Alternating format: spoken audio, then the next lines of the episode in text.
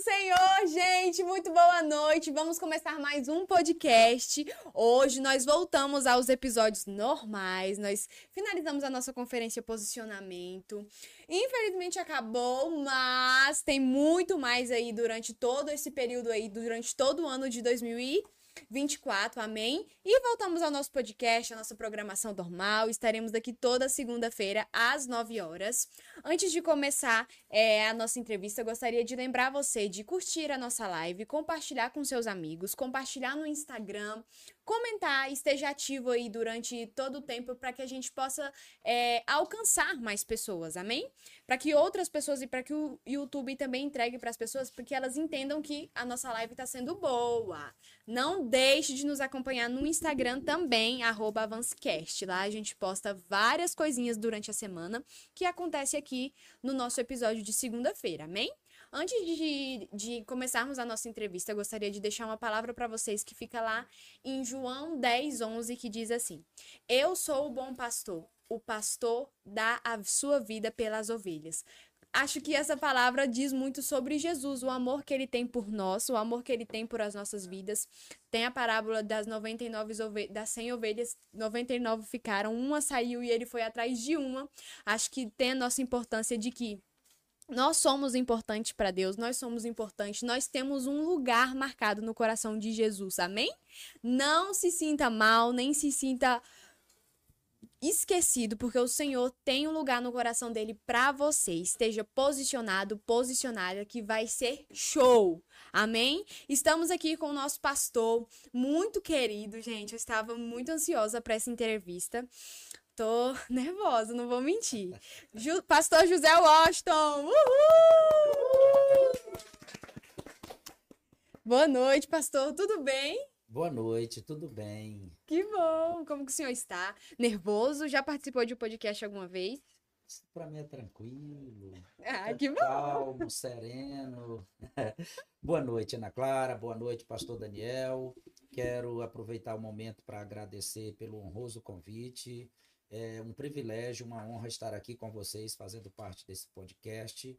E peço a Deus que a minha vida e a minha vinda aqui uhum. seja motivo de honra e glória ao Senhor Amém. e que sirva para acrescentar algo espiritual na vida das pessoas que nos assistem.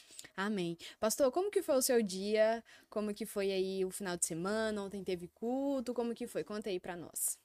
Ah, final de semana sempre é bem recheado de agendas, graças a Deus, tem um bom período aí, anos, que eu não fico mais final de semana sem agenda, né? Uhum. Acredito que 20 anos, de 20 anos para cá, todos os meus finais de semana estão sempre é, com agendas abençoadas. Amém. A misericórdia de Deus, a graça do Senhor tem me alcançado e tivemos agenda sim. Quanto ao meu dia hoje, foi um dia normal, é, com exceção Comecei hoje pela manhã precisando consertar uma máquina de lavar roupa que Eita. deu problema e muito cedo tive que levantar para receber o profissional, mas tirando isso, o restante foi normal. Um dia é, onde eu recebi amigos na minha casa, né? Um amigo, um pastor amigo que esteve almoçando comigo hoje, a presença aí do meu filhão, Matheus Oliveira. Então foi um dia muito agradável, um dia onde tivemos um bate-papo descontraído, falamos é, das Santas Escrituras uhum. e um dia recheado de alegria. Muito bom. Pastor, o senhor é natural daqui do estado? Conta um pouco para nós sobre a sua história. Não, eu sou natural do estado do Maranhão. Uhum. Eu sou maranhense. Eu nasci em uma pequenina cidade chamada Araioses, no estado do Maranhão. Ah, que já fica é, divisão com o estado do Piauí, com uma cidade chamada Parnaíba. Uhum. E eu nasci naquela pequena cidade do estado do Maranhão. Portanto, sou maranhense, mas estou desde 94, desde o dia 12 de maio de 94 que eu estou residindo em Brasília. Então, a partir do dia, perdão, eu saí de lá no dia 12 e cheguei aqui dia 14 de maio de 94. Então, dia 14 de maio deste ano eu farei 30 anos de Brasília. Uau! Pastor, como que foi essa vinda e o que que te trouxe para cá? Em primeiro lugar, é a necessidade. Sim. A nossa cidade lá do estado do Maranhão, me refiro a Araioses, uma cidade muito pequena, sem recursos, Né? Então, o que me trouxe a princípio, apesar de eu entender que Deus já tinha um projeto. Pastor, o senhor pode só aproximar mais o microfone? Aí. Ok. Ver se ficou melhor, gente. Melhorou? Ok. Então, como eu estava falando, é, foi necessidade. Hoje eu entendo que era um projeto de Deus, um propósito de Deus. Uhum. Mas, como naquele tempo eu não era ainda um, um cristão evangélico, não tinha a intimidade que eu tenho com Deus hoje, então, a princípio, é, eu saí para em busca de recursos financeiros, de emprego, de melhora Sim. de vida. Sim. Legal. É um ponto que. Engraçado uma coisa que o senhor tá falando, porque a minha família toda é do Maranhão. Sim, materna, né? É do Sim. Maranhão. E a cidade que o senhor falou, Aranhós, minha tia morou lá um tempo. Ela veio, Sério? ela veio pra cá, aí ela ficou aqui, aí ela voltou pra lá, né? E aí a minha mãe é natural de Caxias, não sei se o senhor conhece, mas toda a nossa família é de lá, tipo, minha avó mora lá, todo mundo é de lá, a gente co- convive lá. Então eu já fui no Maranhão algumas vezes, não conheço a cidade do senhor, mas já fui algumas vezes. Que interessante o senhor vir pra cá, porque mas na verdade eu acho até que daquele tempo era comum, né, as pessoas virem, as pessoas quererem procurar uma vida melhor aqui, né? Quando que foi aconteceu a convenção do senhor? É, respondendo a sua primeira pergunta, eu não só conheço Caxias, como eu tenho uma cunhada que mora lá. Ah, E meu sogro faleceu em Caxias porque ele morava em Caxias. Ah, É, minha esposa é natural de Governador Achem e se criou ali até a adolescência em Gonçalves Dias e depois mudaram para Caxias. sim. E meu sogro faleceu lá e eu tenho uma cunhada que mora em Caxias. Com respeito à minha conversão, como eu lhe disse, eu cheguei aqui em 1994.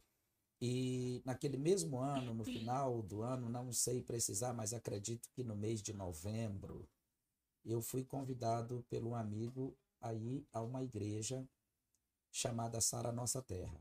Uhum. E eu fui com muita sede, eu estava cansado da vida mundana que eu estava levando Sim. e procurando ter paz interior e ter uma vida de intimidade com Deus. Uhum. E esse amigo que o Senhor já até o recolheu, chamado Luiz, eh, me convidou para ir participar de um culto na Sara Nossa Terra Uhum. e lá o Senhor me chamou e eu o recebi como meu Salvador. Ainda Muito no bom. ano de 1994. Só não sei precisar eh, o dia, mas acredito que foi no mês de novembro. Muito bom. Teve a influência, assim, dos seus pais é, para você ter um caminho cristão? Eles eram, assim, acreditavam em algo? Tinha alguma religião ou não? Sim, eles se denominavam cristãos, só que católicos, né? Sim. Dentro da nossa casa, eh, lembro igual hoje, a nossa sala era toda decorada com quadros de santos. Você que veio do Maranhão deve já ter se deparado, né? Uhum. Era São Francisco de Assis, Nossa Senhora do Perpétuo Socorro, Sim. Enfim, vários santos e toda a parede, as quatro paredes da sala eram praticamente decoradas com quadro de santos. Uhum. E eles eram católicos fervorosos, né, que acreditavam. Só que eu ainda na adolescência comecei a ir a uma igreja evangélica, Assembleia de Deus, que tinha, tinha não, ainda tem na cidade até hoje. E eu comecei a assistir os cultos da Assembleia de Deus pela janela.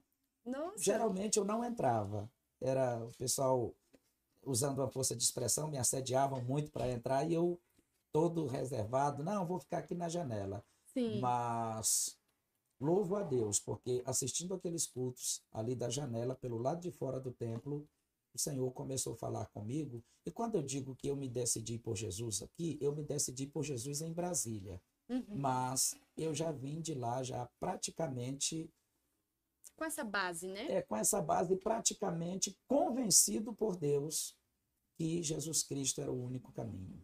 Sim. Então, o- senhor, quan- quando era jovem, né? Porque o senhor veio pra cá com quantos anos?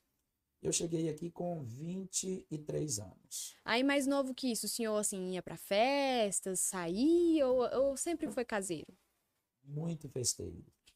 Muito. É, na nossa região, é, as cidades faziam as festas de festejo, chamam lá de festejos, né? Uhum. Então, é, cada cidade lá costuma ter um padroeiro da cidade, na tradição católica, e faziam aquelas festas para comemorar. E tinha também as festas de temporais, como quadrilha, carnaval, essas coisas. Eu era muito festeiro, eu participava de muitas festas, não só na minha cidade, como nas cidades circunvizinhas, que a gente fazia aquela caravana de jovens e a gente ia para lá, então eu era muito festeiro mesmo. Sim. E aí, nesse caso, o senhor conheceu a sua esposa lá e vocês vieram juntos ou é, foi aqui que vocês se conheceram? É, obrigado pela sua pergunta. Eu não conheci Fabiana no estado do Maranhão. Ela veio primeiro do que eu. Quando eu cheguei em Brasília, ela já estava há três anos Uhum. morando em Brasília. Ela Uhum. chegou primeiro.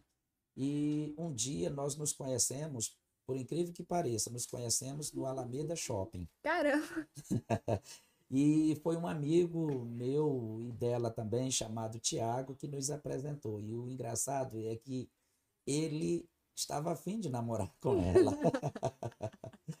e ele me apresentou ela e a princípio a gente se tornou amigos. Sim. E você já sabe o que aconteceu, né? Aham. Nossa, mas é engraçado essa questão, porque, olha só, a minha mãe também, o meu padrasto também é do Maranhão.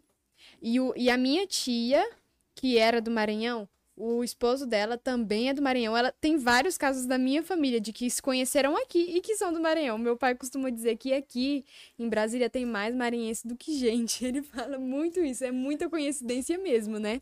É, os seus pais, assim, eles servem a Cristo ou serviam? Na Digo, na- se tornaram cristãos, né? Sim. Na verdade, Ana Clara, eu fui criado pelos meus avós. Hum, Então, os pais que eu conheço são o meu avô e a minha avó. sim. paternos, né? Uhum. Aliás, maternos, né? Porque o- os paternos eu não conheci, porque, para ser sincero com você, até hoje eu não conheço meu pai. Caramba. Não conheço meu pai. Então, e a minha mãe eh, teve um, um romance. Ele, na verdade, trabalhava em um navio, a gente morava próximo a uma ilha chamada Igoronhon, que tinha uma empresa chamada Esnisa, é, Uhum. produtora de sal, fabricante de sal. E ele veio em um navio para carregá-lo de sal, e ali ele saiu do navio, foi até uma cidade chamada Tutóia, bem próximo à minha, no Uhum. estado do Maranhão, onde minha mãe morava. E lá ela conheceu ele, teve um romance com ele, eh, tiveram relação sexual. Nessa relação, ela ficou grávida e ele veio embora de um navio. Ela nunca mais teve contato com ele. Aconteceu. ele com ela. Aconteceu. Tinha um e propósito. simplesmente até hoje eu não conheço meu pai. Então a minha mãe depois me deixou, ainda com seis anos de idade, e também nunca mais voltou. E eu fui criado pelo meu avô e a minha avó. Uhum. E eles morreram católicos. Sim. É, o senhor acha que em algum momento na sua vida, como cristão, quando o senhor se deparou com a falta de uma figura paterna, de seu pai, o seu pai mesmo, sanguíneo, atrapalhou a viver um relacionamento com o senhor? Desculpa, passou um barulho, eu não ouvi bem a sua pergunta. Quando o senhor, tipo assim, quando o senhor teve um relacionamento com Cristo e tudo mais, em algum momento atrapalhou o relacionamento seu e o do senhor, porque você não tinha aquela figura paterna mesmo, seu pai sanguíneo?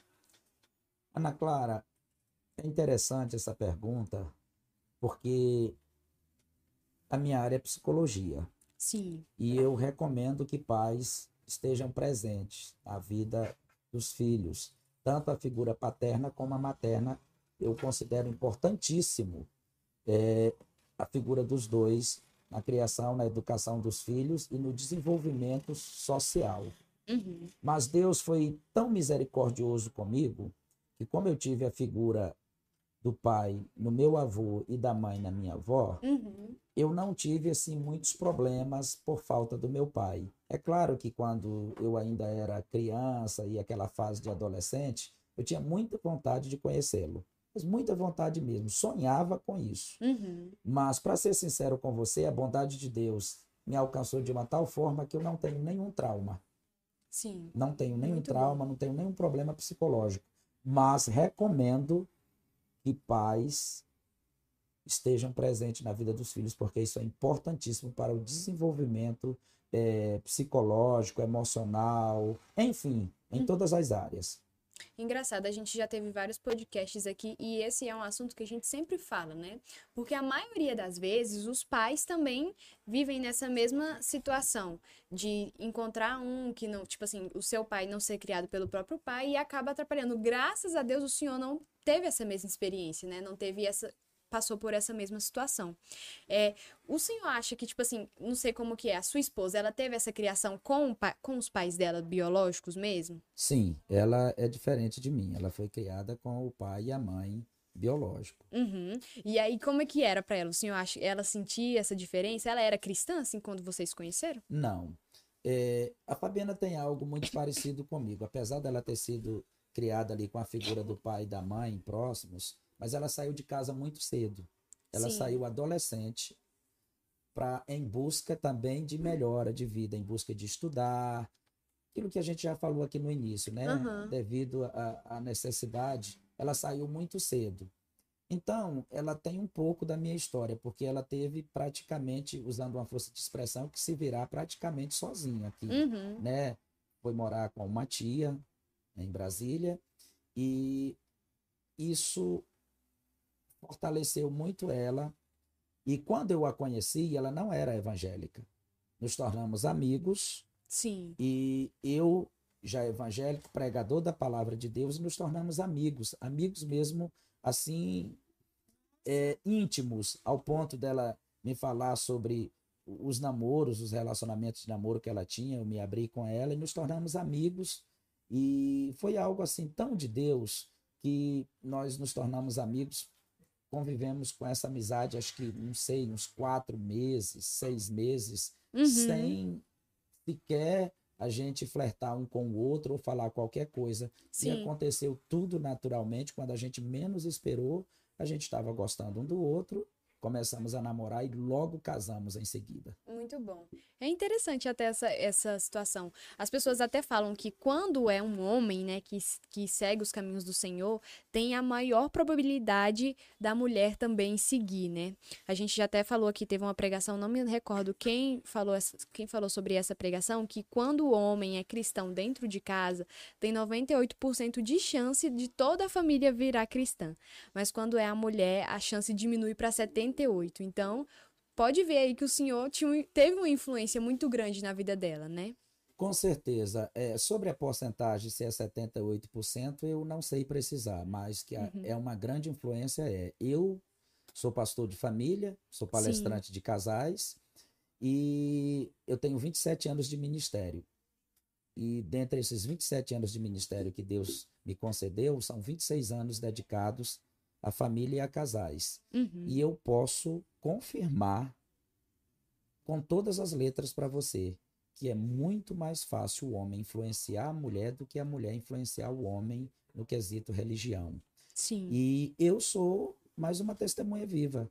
Conheci Fabiana, ela não era evangélica e para a glória de Deus, usando uma força de expressão para ficar bem claro para quem está nos assistindo, eu a ganhei para Jesus. Muito bom. Só que eu eu sou bobo, né? Orei e falei, Senhor, vou ganhar ela para ti e para mim também.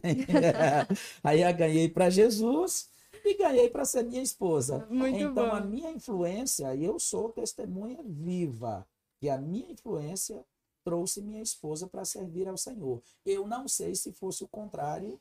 Se daria certo, Se daria né? certo ou se teria acontecido. Provavelmente sim, porque eu acredito também em planos de Deus, né? Em uhum. projetos, em propósitos de Deus mas eu acredito que teria sido bem mais difícil. E numa situação assim de casa, né, que as pessoas vivem no dia a dia, onde o homem não é e a mulher é, como o senhor acha que a mulher deve agir sendo uma cristã para trazer o marido para dentro da igreja? A palavra de Deus instrui em 1 aos Coríntios, capítulo 7, que a mulher crente deve ser ganha no convívio do esposo Aliás, a, o homem não crente deve ser ganho no convívio da esposa crente, uhum. com o testemunho, e vice-versa. Mas como você está falando da mulher, né? Então, mas isso Sim. serve para os dois. Tanto o homem como a mulher que são crentes, Uhum. Elas devem ser, ou eles devem ser, testemunho vivo da parte de Deus, é o que a palavra de Deus nos instrui, em 1 Coríntios capítulo 7, que o marido descrente é ganho no convívio da mulher crente, como testemunho de vida. Posso contar aqui algo rapidamente? Pode, com certeza. Ouvi o testemunho de uma irmã casada que o marido dela não queria saber de igreja, não queria saber de ser cristão e até falava que não gostava de pastor. E ele bebia muito. Ele se tornou quase que um alcoólatra e bebia bastante. E sempre que ela a convidava para ir à igreja, ele sempre a respondia de forma grosseira, às vezes até agressiva, e falava que jamais iria para a igreja. Uhum. E ela continuou orando. Um certo dia, é, ele saiu para ir beber com os amigos em um bar. E ele verdadeiramente ficou embriagado ao ponto de não conseguir ir para casa só. Ficou totalmente porre, como se fala aí fora, bêbado. Sim. E quatro amigos o levaram para casa, literalmente nos braços, porque ele não dava conta de andar. Ao chegar na casa dele, é, a esposa os recebeu com muito carinho, com muito amor, e pediu a eles ajuda, porque ela não conseguia levá-lo sozinho ao banheiro. Pediu para que eles o levassem até o banheiro, sentasse em uma cadeira. Ela deu banho nele, trocou de roupa, pediu os amigos que o levasse para a cama e depois foi até a cozinha. Com a janta que estava preparada, serviu aos amigos com todo carinho, com muito amor. Eles jantaram. Passa-se uns dois ou três dias, ele reencontra os amigos que estavam com ele no bar. E os amigos falaram para ele: rapaz, se a gente tivesse uma esposa igual à sua, a gente fazia de tudo para agradá-la. Ele perguntou: o que aconteceu? Uhum. Eles relataram para ela: ela te deu banho, ela trocou de roupa, te colocou na cama e depois nos serviu o melhor jantar que ela podia. Então, aquela mulher é simplesmente sábia e uma mulher muito especial. Sim.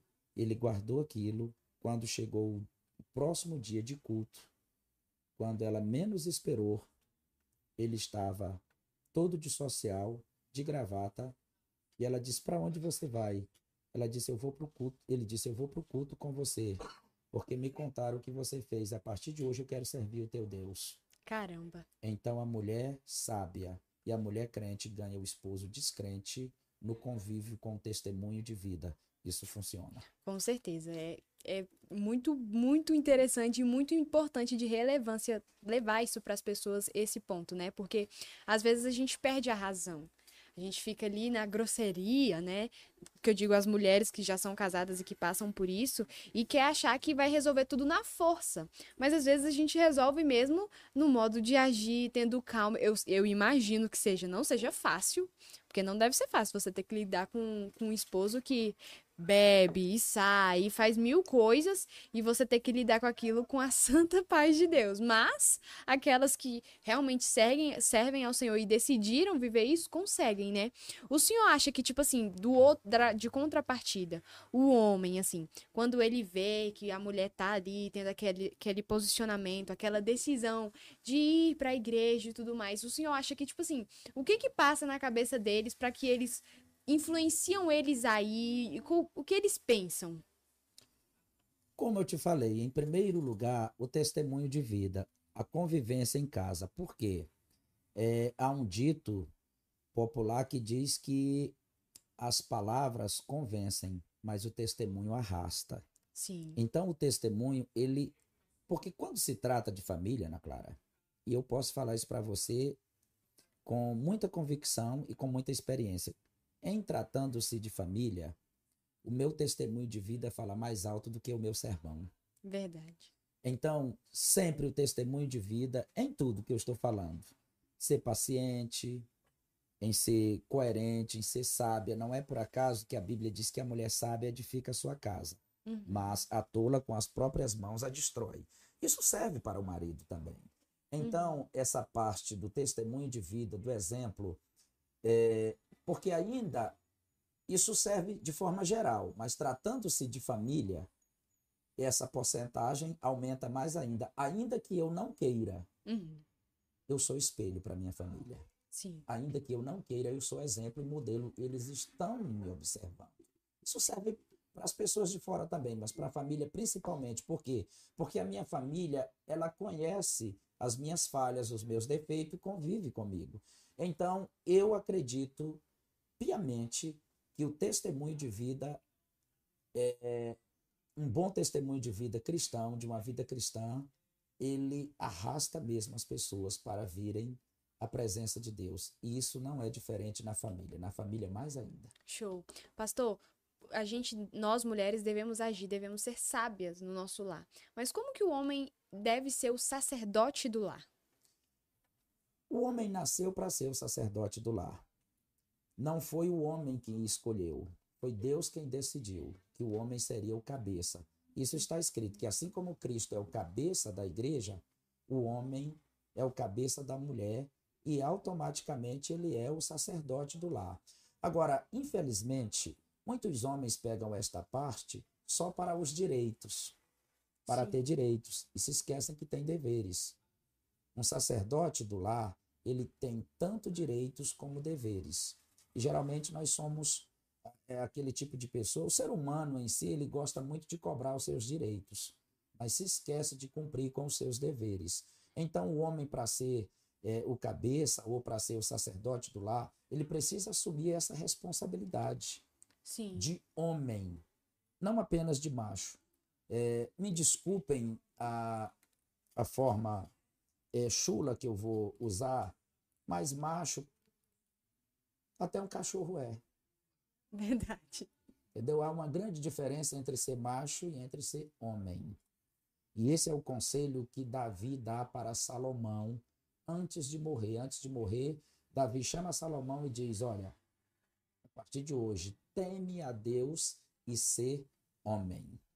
Quando Davi deu este conselho para Salomão, ele não estava falando dele ser homem é, é, no quesito idade. Até porque acredita-se que ele já tinha entre 18 e 22 anos quando Davi lhe deu esse conselho. Então ele não estava falando da idade adulta, ele estava falando de caráter. Então ele estava falando: teme a Deus e ser homem. Um homem precisa ser homem, e ser homem não é apenas ser macho. Ser homem é ter responsabilidade, é aprender a respeitar, honrar e estar pronto para proteger a sua família e providenciar o que é necessário para que a sua família viva bem e seja abastecida. Sim, muito bom. Acho que até meio já óbvia a pergunta que eu vou fazer para o senhor, mas como que o senhor acha que a leitura da Bíblia, a leitura da palavra, influencia para que ca- uma casa seja bem estruturada? Um homem seja um homem sábio, a mulher também seja uma mulher sábia, o homem seja o sacerdote, e ambos andam juntos. A leitura da palavra, na verdade, eu costumo dizer que quando você compra um aparelho eletrônico, Sim. por exemplo, você está aqui diante de mim com um tablet. Uhum. E para você utilizar esse tablet de forma correta e de forma é, a sugar tudo que ele te oferece, você precisa ler o manual do fabricante. Sim. E quando você lê o manual do fabricante, você é, começa a usá-lo com segurança, porque você sabe que quem escreveu o manual foi quem fabricou e conhece cada parafuso que foi colocado. Sim. A Bíblia é o manual do fabricante. A Bíblia é o manual do Criador. Então, aquele que inspirou os homens a escrevê-la, ele conhece do ser humano mais do que o próprio ser humano. Ele sabe cada parafuso que ele colocou em nós. Sim. Portanto, a leitura da palavra é indispensável, é indissociável para uma família feliz Uhum. e bem- bem-aventurada. Então, a leitura da palavra, ela é tudo. Ela é tudo. Ela é a base, ela é a coroa Sim. e ela é o coração para uma família feliz, abençoada, estar na presença de Deus. Ela não só influencia, porque além dela influenciar, ela te traz tudo o que você precisa e necessita. Porque tudo o que precisamos e necessitamos é do Senhor. E a palavra descreve como ele é. Sim. E para aquelas pessoas que não gostam de ler a Bíblia, que não têm um hábito, como que o senhor acha, qual o conselho o senhor daria para essas pessoas de como criar uma sede para ler a palavra do Senhor? A ciência afirma que você só cria hábito em qualquer coisa que você começa a fazer entre três e nove meses.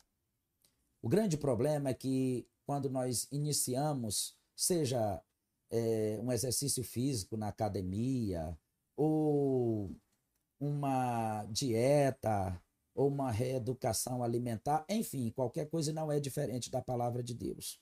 Segundo a ciência, isso vai levar de três a nove meses para você criar hábito. Sim. A leitura da palavra não é diferente. As pessoas, elas não costumam ter esse hábito de ler a palavra porque elas não são consistentes elas não são disciplinadas. Então, o conselho que eu dou é disciplina. Se você não se disciplinar, você não vai conseguir alcançar hábito da leitura da palavra de Deus. E para aqueles que ainda não leem, eu quero dar um conselho. Na palavra de Deus você vai encontrar tudo o que você precisa e necessita para esta vida e para a vida eterna. Show, muito bom, é verídico essa, essa, essa resposta do senhor. A gente precisa realmente ter essa disciplina que é o que falta na nossa geração, porque muita gente começa e não termina. Isso se é em vários âmbitos, né? O senhor acha assim, em toda a sua leitura da Bíblia e tal, tem alguma palavra, tem algum pregador assim que eu digo que o senhor gosta bastante, que o senhor gosta de seguir mesmo? Eu, eu tenho vários pregadores, homens de Deus, que eu, assim, admiro o ministério. Uhum. Não sou seguidor, para ser sincero com você, nunca me espelhei em nenhum deles e não é questão de soberba nem arrogância, vou até explicar. É porque desde que Deus me chamou, eu sempre pedi para Deus um ministério próprio. Sim. Eu sempre falei com Deus, Senhor, eu quero ser eu. Uhum. Porque eu lembro-me que certa vez, conta-se eu, eu nunca pesquisei para saber a veracidade, mas conta-se que Ponyo Shur, o grande pastor da Coreia do Sul, Sim. a maior igreja que existe no planeta Terra, conta-se que certa vez ele começou a falar com Deus que ele queria pregar igual Billy Graham. Ele falava, Senhor, por que, que eu não prego igual Billy Graham? Billy Graham é um evangelista que tem uma palavra avivada. Ele é um homem que, quando prega, tem uma unção especial. Eu quero muito pregar com ele, como ele, eu quero ter a desenvoltura dele. Eu quero ser como Billy Graham, Senhor. E ele começou a bater na tecla. Certa vez, segundo o que se fala, ele sentiu no coração que Deus tinha autorizado ele pregar como Billy Graham. E ele disse que foi pregar no meio da mensagem, a voz dele acabou. Porque ele costumava pregar calmo, tranquilo, no estilo dele, uhum. e como ele acelerou para ser um evangelista, expoente da palavra com ênfase, né, com desenvoltura, com aquela imposição da fala mais forte, ele ficou rouco e a fala sumiu. Sim. E ele não terminou a pregação, não deu conta. E quando chegou em casa, ele questionou a Deus: Senhor, por que, que eu não dei conta? Por que, que a minha voz acabou? Segundo o que se fala, diz que o Senhor falou com ele, disse, põe um churro. Billy Graham eu já tenho. Uau. Eu não quero mais um Billy Graham. Eu quero um pô e um churro. Porque o Billy Graham eu já tenho. Você entendeu? Sim. Então isso serviu de espelho para a minha vida. Eu disse, Senhor, os pastores que eu respeito, que eu honro, que eu admiro, o Senhor já tem. Uhum. Eu quero ser eu. Verdade. Eu quero ter o meu ministério próprio. Mas admiro vários pastores, vários, vários pregadores da palavra. Admiro, se você quiser que eu fale o nome de alguns, eu posso falar se sem nenhum quiser. problema. Admiro como pregador é, homens como Luciano Subirá, é, homens como Josué Brandão, é, Hernandes Dias Lopes, é, deixa eu ver aqui, a memória vai falhando, é, homens como é, Luiz Hermínio. É, admiro muitos pregadores, estou falando de pregadores brasileiros, né? Não Sim. vou citar os de fora, que tem muitos de fora que eu admiro também. Então, eu admiro esses homens como pregadores. São homens que priorizam a palavra e eu sempre me espelhei em pessoas que gostam da palavra, que pregam a palavra, que são expositores da palavra de Deus. Sim. Então, é, estou dando exemplo de alguns aqui que eu a- admiro como pregadores. Não sou seguidor e não me espelho neles para pregar, porque, repito, eu tenho um ministério próprio e eu sou eu. Se você me ouvir pregar, você não vai me comparar com ninguém pregando, você não vai ver eu imitando ninguém, porque eu pedi isso para Deus, porque esses homens que eu citei e outros, Deus já os tem. Sim. Então ele quer um José Washington. É verdade. é interessante a gente trazer até esse ponto para um, um ponto, por exemplo, o Instagram, né? A gente consegue ver ali nas redes sociais a vida de várias pessoas e a gente consegue se comparar com a realidade dessas pessoas. É, e, por exemplo, a gente sempre acha que a vida da outra pessoa é mais fácil, a vida da outra pessoa é mil maravilhas, mas talvez a outra pessoa também ache que a sua vida é mil maravilhas e muito mais fácil. Interessantíssimo mesmo esse ponto que o senhor fala, pra gente não se comparar até, né? Não ter um nível de comparação. Claro que não uma comparação negativa, né? Não Sim. querer ser como a outra pessoa, mas eh, usar como um exemplo. É, o senhor pode contar pra gente também alguém que o senhor se espelha na Bíblia? Ah, vários, vários. Mas quando se trata de fidelidade a Deus, eu me espelho muito em José. Não é por acaso que meu nome é José Washington, né? Eu Uhum. me espelho muito na fidelidade de José para com Deus, na fidelidade de Daniel, Sadraque, Mesaque e Abednego e na Sim. fidelidade de Jó. Quando se trata de mansidão, eu me espelho muito em Moisés e me espelho muito em outros homens da Bíblia, como João, o apóstolo João, Uhum. o apóstolo do amor. Quando se trata de homens na fidelidade de uma vida mais, vamos dizer assim, de testemunho de vida, eu me espelho muito em Jó. Homem íntegro, reto, temente a Deus e que se desviava do mal. Sim, Quando se trata de intimidade, eu me espelho muito em Davi sim. de uma intimidade com Deus fantástica. Então, eu me espelho muito em Davi, a intimidade, a comunhão que ele tinha com Deus, o adorador que ele era, Uhum. e também em João, né? Ao Sim. ponto de reclinar a cabeça no peito do Senhor. Sim. Então, tem muitos homens que eu me espelho na Bíblia, muitos mesmo, na intrepidez, na, na- apesar de ter negado Jesus três vezes, mas Pedro, para mim, é uma referência, assim, fora do normal. Uhum. E quando se trata de conhecimento e de querer alcançar, chegar mais longe, aí é Paulo. Sim, com Não certeza. tem como eu não me espelhar em Paulo. É legal vocês- que o senhor tá falando isso aí, porque, tipo assim, o senhor pode, pode ver que o senhor falou todos esses, esses apóstolos aí, esses discípulos de Jesus, todos eles têm a sua qualidade, mas todos eles também têm os seus defeitos. Sim. Exatamente. Mas o senhor pode ver que, independente de- do defeito dele, que o que aconteceu, não, o senhor citou Davi, que não era o apóstolo, né? Mas é muito citado na Bíblia, e muito inspira, inspira muitos hoje. Errou, eh, vacilou, né? No que a gente sabe. Mas mesmo assim, todo mundo fala: não, Davi era um cara fiel a Deus. Era um cara segundo o coração de Deus, a gente sabe disso. João, Pedro, eh, até mesmo querendo ou não, o que aconteceu com Judas lá que traiu Jesus, mas ele tinha suas qualidades. Sim, Senão ele não andava Exatamente. com Jesus. sim. É, Entendeu? Então você pode ver que todos que o senhor falou que o senhor se inspira, que o senhor se espelha em certas áreas, tinham os seus defeitos, mas também tinha suas qualidades que, a- que o senhor acaba se inspirando, né, e se espelhando neles. É interessante, isso é bem legal. É, e, e quando se trata de, de, de amor pela pessoa de Deus, é, eu poderia citar, mas o primeiro que me despertou esse amor foi Moisés.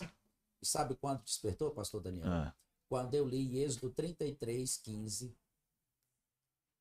Mas antes do, do versículo 15, quando Deus diz para ele: Agora sobe tu e o povo que tu tiraste da terra do Egito e vai para a terra que mana leite e mel. Toma posse lá e eu estou enviando um anjo para ir adiante de ti. uhum. Só que eu não irei convosco, porque vocês são um povo de dura cerviz, vocês são um povo de cabeça dura. E se eu for, eu vos consumirei no caminho. É quando chega no versículo 15, Moisés diz: Senhor, se a tua presença não for comigo, É, é, Verdade. não nos faça É sair forte. deste lugar. Este homem me inspirou o que que é amar a Deus acima de tudo, porque Canaã era a maior promessa que existia naquele tempo. Era. Não existia nenhuma promessa maior do que Canaã. Era a maior promessa de todas. E o Senhor está dando a promessa para ele e ainda está enviando um anjo para destruir os inimigos. Sim. Então era no mínimo para ele ter dito: Senhor, o senhor não vai, mas está me dando a maior promessa, está me fazendo tomar posse daquilo que tu tem de maior para mim. Tá me E garantindo um anjo também, né? Está me garantindo o anjo para destruir os inimigos. É. Então eu estou indo, Senhor. Mas em outras palavras, Moisés disse: Senhor, sem a tua presença não dá. Em outras palavras, Moisés estava dizendo: Eu não quero saber de promessa, e eu não quero saber de anjo se a tua presença não estiver comigo. Sim, é verdade. Ele Então, não negociava, né? Isso, então a presença de Deus para ele Era o essencial. era o que havia de mais precioso, era o que havia de mais importante, de mais especial e de mais valioso. E é assim que Deus é para mim. Sim. E Moisés foi quem me inspirou a ter essa visão. E depois Davi, que quando ele peca, ele escreve o Salmo 51, e nos versos 10 e 11 ele diz: Cria em mim, Senhor, um coração puro, um coração reto. Né? Cria em mim um coração puro, cria em mim um coração reto e um espírito inabalável. E não me retires da tua presença, não me repulses, não me afaste da tua presença e nem retires de mim o teu Espírito Santo. Sim. Aí não tem como não se É, não tem espelhar como. nesses homens. E é interessante esse ponto que o senhor está falando, porque complementa aquilo que o senhor disse lá atrás. A Bíblia é um manual para nossas vidas. São homens que erraram, são homens que tiveram um relacionamento com Deus, são homens que tiveram disciplina para ter um relacionamento com o Senhor e que podem nos ensinar muitas coisas, né? Então, assim, a importância da gente ler a Bíblia, da gente realmente mergulhar na- nas palavras de Deus e se alimentar daquilo diariamente. Pastor, teve alguma experiência com o Espírito Santo que o senhor pode contar pra gente que marcou a sua vida? Várias. Ana Clara, eu hoje não sirvo mais a Deus só de ouvir falar. O Senhor se revelou para mim. Eu hoje tenho a experiência que Jó teve. Quando Jó disse que não conhecia mais ao Senhor só de ouvir falar, mas que ele Sim. contemplou o Senhor. Eu tive uma fase muito difícil da minha vida. Com 35 anos de idade, no ano de 2006, exatamente dia 28 de janeiro de 2006, de uma hora para outra eu fui acometido de uma enfermidade que durou bastante anos. Uhum. Mas eu quero falar da experiência daquele ano. Sim. E depois da, de um grupo de médicos, de cinco médicos, chefiado pelo médico chamado Macedo, doutor Macedo, disseram para mim que a medicina não tinha mais o que fazer porque eles não conseguiam nem descobrir o que eu tinha, imagine me curar, Uhum. me pediu para ir para casa. E eu me emociono quando falo isso porque domingo de carnaval daquele ano, aproximadamente meia-noite, eu não sei se no corpo ou fora do corpo, mas eu sei que eu não sei se eu fui arrebatado ou se eu comecei a morrer. Eu não sei descrever. Sim. Essa é a verdade. Eu não sei descrever. Mas eu sei que eu vi o meu espírito sair do meu corpo. E eu fui parar em um local que era um gramado. Tinha uma quadra Uhum. de grama verde e tinha um esporte que eu nunca vi e eu acredito que nem existe. Que era com taco de jogar golfe, bola de jogar golfe, mas era cinco pessoas de um lado e cinco do outro, e era uma quadra, e o buraco era no meio da quadra, onde a bola deveria ser lançada. Sim. E ali o time que estava do meu lado jogou e a gente ganhou aquela partida. E eu fui buscar a bola. Quando eu Uhum. cheguei ali à beira do buraco, que a princípio era pequeno, só para aquela bolinha de golfe, ele se transformou num abismo na minha frente. Caramba. E quando eu olhei, não tinha fundo, era literalmente um abismo e eu vi um dragão escalando as paredes daquele abismo e vindo, saindo daquele abismo. Uhum. E quando ele saiu, ele pisava as pessoas que haviam ali ao redor da grama como se fossem formigas. Pisava os prédios de três andares, lembra? Tinha prédios de três andares. Ele pisava e esmagava como se fossem caixas de fósforos, esmagada Caramba. ser humano. E ele veio para me matar. E ele começou a me perseguir. E eu comecei a fugir dele. E eu fugi até eu chegar numa rodovia que só tinha asfalto, mato de um lado, mato do outro, Uhum. sem nenhuma residência, e ele me alcançou. Aquele dragão me alcançou. E quando ele me alcançou, que eu não tinha mais forças, nós fomos cercados por soldados vestidos de do exército, soldados do exército, mas eu sabia que não eram homens, eu sabia que era um exército espiritual. Sim. E todas as vezes que aquele dragão tentava me devorar, o exército que nos cercou fez um círculo, o bombardeava. E virou essa guerra por muito tempo. E Uhum. quando aquele dragão já estava cansado, totalmente cansado, ele virou-se para mim e, ao mesmo tempo, levantou a cabeça e falou para o exército que estava bombardeando, dizendo: Eu não vou sair dessa. Se referia ao bombardeio que ele estava sofrendo. Sim. E falou em português audível. E disse: Eu não vou conseguir sair dessa. Aí olhou para mim e disse: Eu vou, mas eu levo ele comigo. E abriu a boca numa velocidade terrível para me devorar. Quando aquele dragão disse: Eu vou, mas levo ele comigo, e abriu a boca para me devorar, eu vi e ouvi. Eu vi quando a mão direita do meu Deus, do meu Senhor, fez uma barreira entre eu e ele. Cara. E a mão do Senhor era maior do que aquele dragão. E eu ouvi a voz em português audível do meu Deus saindo da mão dele, dizendo: Ele você não leva, porque ele é meu. Uau. E a mão do Senhor se direcionou em direção àquele dragão, ele explodiu como se fosse uma nuvem de cinzas, e o Senhor me pegou com esses dois dedos Uhum. aqui Uhum. E saiu me tirando daquele abismo, e o Senhor falava ao meu ouvido: Vai, campeão, vai, campeão, vai, campeão. Quando ele falou três vezes, um coral celestial continuou: Vai, campeão, vai, campeão. O meu espírito voltou ao meu corpo e não ficou só aí. Eu vi quando o Senhor Jesus adentrou meu quarto naquela noite. Era uma silhueta. Eu não vi o rosto, Sim. nem o corpo, era uma silhueta. Uhum. Mas eu sabia que era ele. Eu sabia tanto que naquele momento não foi mais ele que começou a falar comigo, fui eu que comecei a falar com ele. Disse: Senhor, campeão, eu, que eu sou coisa nenhuma, campeão é o Senhor que me libertou daquele dragão.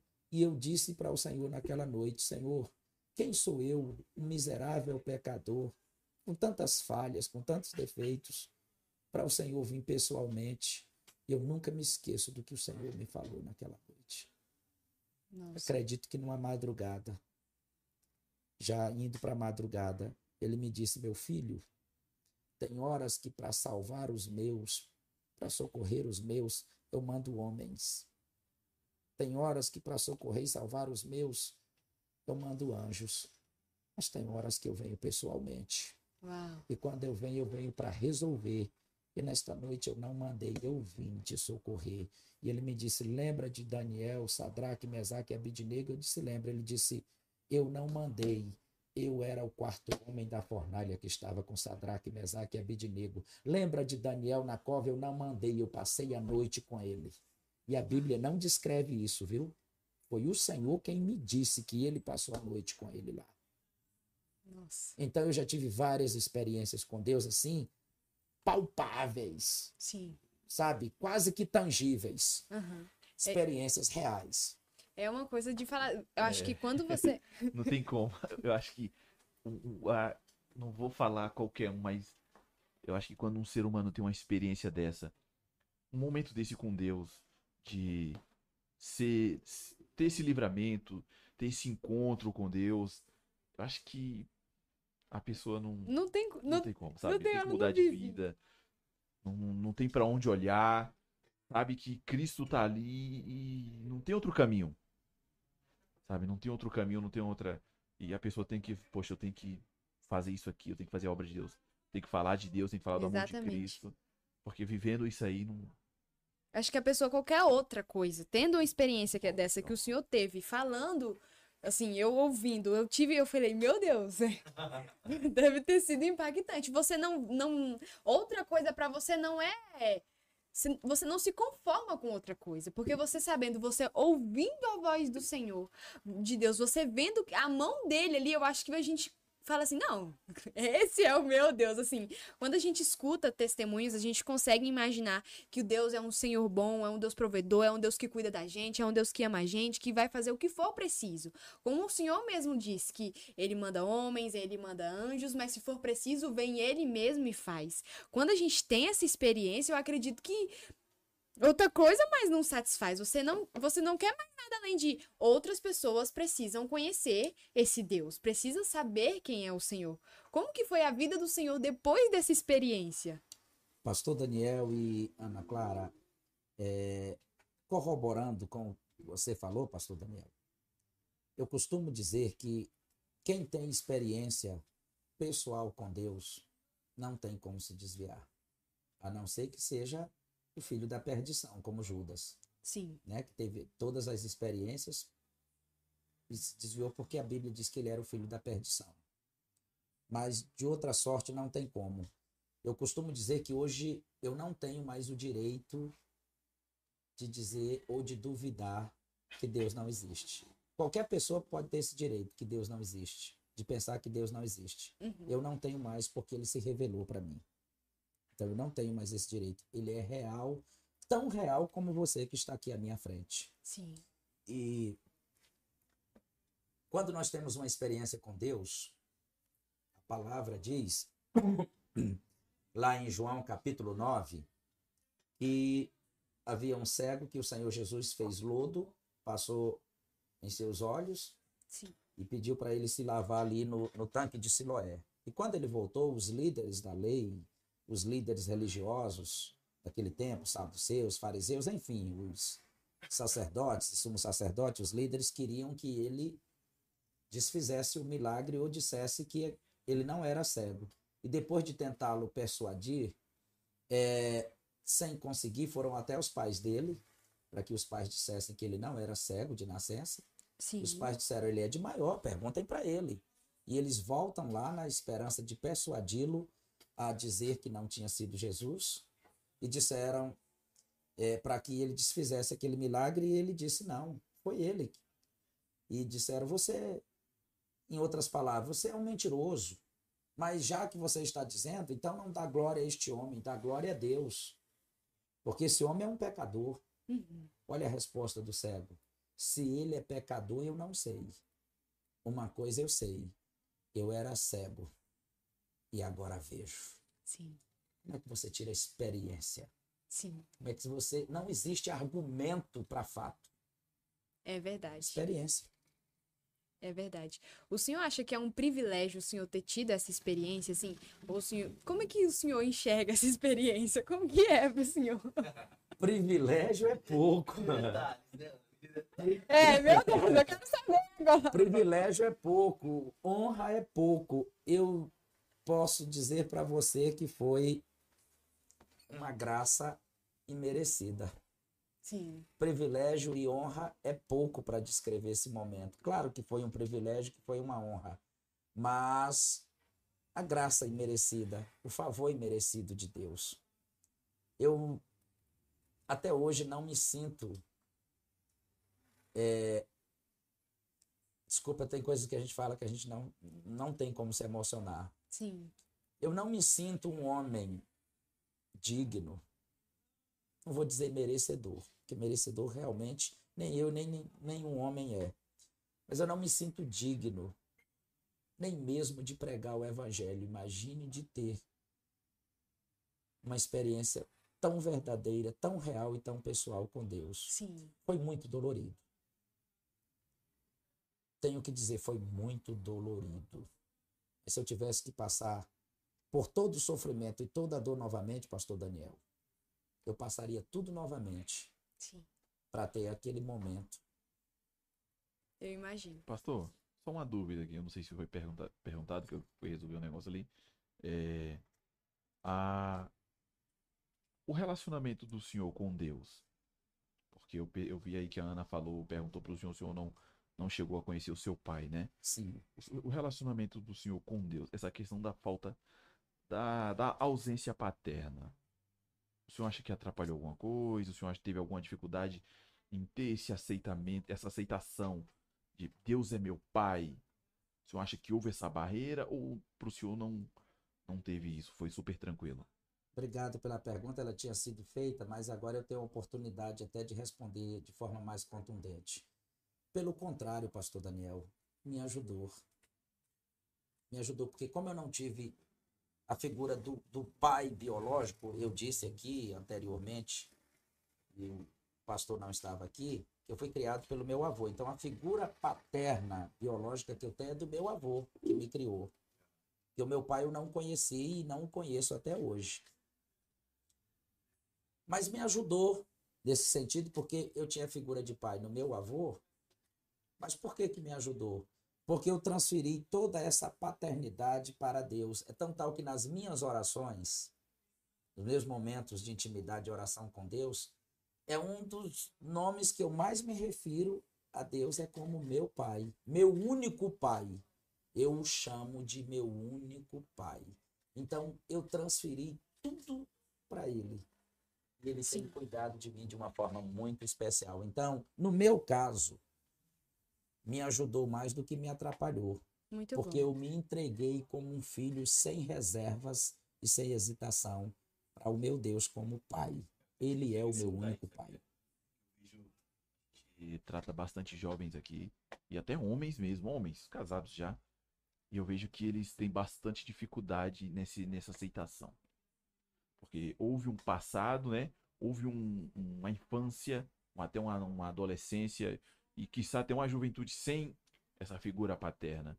E aí chega hoje, diante, a gente apresenta esse Deus como pai, esse Jesus como um pai, esse Espírito Santo como um pai, como um companheiro, como um conselheiro, e aí a gente vê até uma certa, poxa, meu pai, mas eu não tive um pai, meu pai não foi legal, sabe? A gente vê isso aí e a gente tem que trabalhar de uma certa maneira, dar uma volta aqui e mostrar ao pai, poxa, não, Deus é pai, mas Deus é um pai presente. Deus é um pai que vai te amparar, então a gente vê essa certa dificuldade, principalmente nos jovens. Se você me permite, eu quero é, acrescentar mais algo. Eu trabalho na área de terapeuta familiar, né? Então eu conheço muito sobre isso. E o meu testemunho tem ajudado a muitas pessoas a se relacionarem com Deus como Pai. Sim. Isso depende do grau de confiança e dependência que você tem de Deus. Essas pessoas que não conseguem se relacionar com Deus como Pai, é porque elas não são totalmente dependentes de Deus como eu sou. E a partir do momento que você se torna dependente, a primeira coisa para você ter Deus como pai e um pai presente e mais real do que o pai físico é a sua dependência para com ele. Sim. Quando você depende totalmente dele, você vê ele cuidando de você nos mínimos detalhes que nem seu pai e sua mãe cuidam. Eu costumo dizer, e vocês já devem ter ouvido eu falando essa frase, que Deus cuida de nós melhor do que nós mesmos. Sim. Então Deus cuida de mim melhor do que eu. Deus cuida de mim melhor do que meu pai, é, meu avô e minha avó cuidou. Uhum. Mas eu, eu tenho uma total dependência dele. Eu não dependo 99,9. Eu dependo 100% de Deus. E essa totalidade de dependência me fez ele se apresentar a mim e cuidar de mim como o pai verdadeiro que cuida de um filho nos mínimos detalhes ao ponto de cuidar de mim em detalhes assim, detalhes mesmo que às vezes eu fico assim maravilhado, não é, não é, é, é, é como as pessoas falam aí, basbacada. Eu fico é maravilhado como Deus cuida de mim nos mínimos detalhes, até às vezes de um perfume que eu gosto, Sim. sabe, de uma comida que eu, de um alimento que eu gosto. Assim, eu estou falando de coisas de detalhes aqui para você entender. Então ele cuida tão bem de mim que eu fico maravilhado. É um ponto até interessante, porque assim, eu não sei como que o senhor enxerga isso, mas muitas pessoas a gente entende que a gente precisa ter a dependência no Senhor. Mas muitas pessoas não confiam quando a gente fala, você precisa depender do Senhor. O que fazer para essas pessoas dependerem do Senhor? Você já falou, confiança. Não existe dependência sem confiança. Sim. Eu só consigo depender de uma pessoa. Não estou falando de depender por necessidade, Sim. entendeu? Não estou falando apenas de depender por necessidade. Estou falando de depender como um estilo de vida. Porque eu decidi depender Uma em decisão. tudo, né? uma decisão. Então não existe um estilo de vida de dependência de Deus sem confiança. Porque eu não consigo depender de você como um estilo de vida, como sendo. Porque Deus para mim é tudo. Ele é tudo, ele simplesmente é tudo para mim. E eu só consigo vê-lo como tudo e depender dele 100% na totalidade, na plenitude, porque eu confio nele. Mas eu confio mesmo. Eu confio mesmo. Não tem como você depender sem confiança. Então, o primeiro conselho é confiança em Deus. Tudo é uma, é, é, é uma cadeia de acontecimentos. Primeiro vem no crer. A partir do momento que eu creio que ele existe, aí eu começo a buscar intimidade. Sim. A partir do momento que eu alcanço a intimidade, aí eu começo a ver o agir dele na minha vida e como ele cuida de mim, aí eu vou para fé. Exato. A partir do momento que eu tenho essa fé, que é o crer, começou com a fé, né? Sim. E a intimidade, aí vem a confiança. E quando vem a É uma confiança, caminhada, é uma né? caminhada. Aí quando vem a confiança, automaticamente vem a dependência. Porque você passa a viver, pastor Daniel. Você passa a viver nos mínimos detalhes. Entendeu?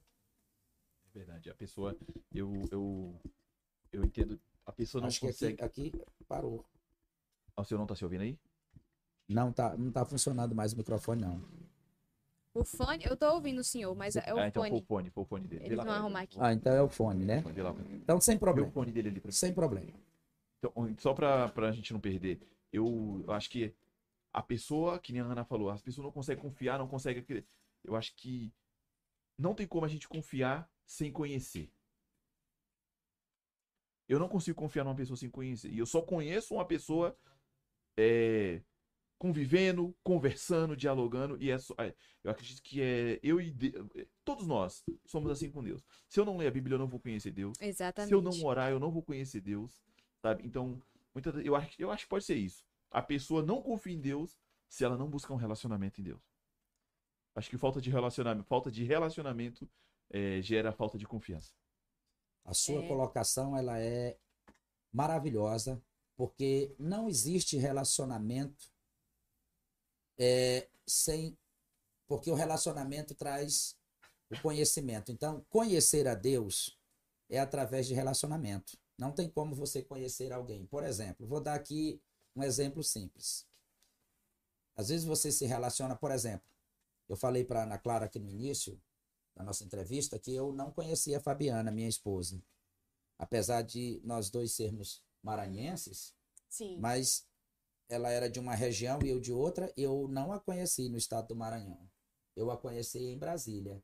Aí como pode eu conhecer uma pessoa que eu nunca tinha visto na minha vida, que não foi criada comigo, que não fez parte da minha convivência e nos conhecemos, se tornou minha esposa, minha melhor amiga e eu hoje sou capaz de dar minha vida por ela. O que, que é isso?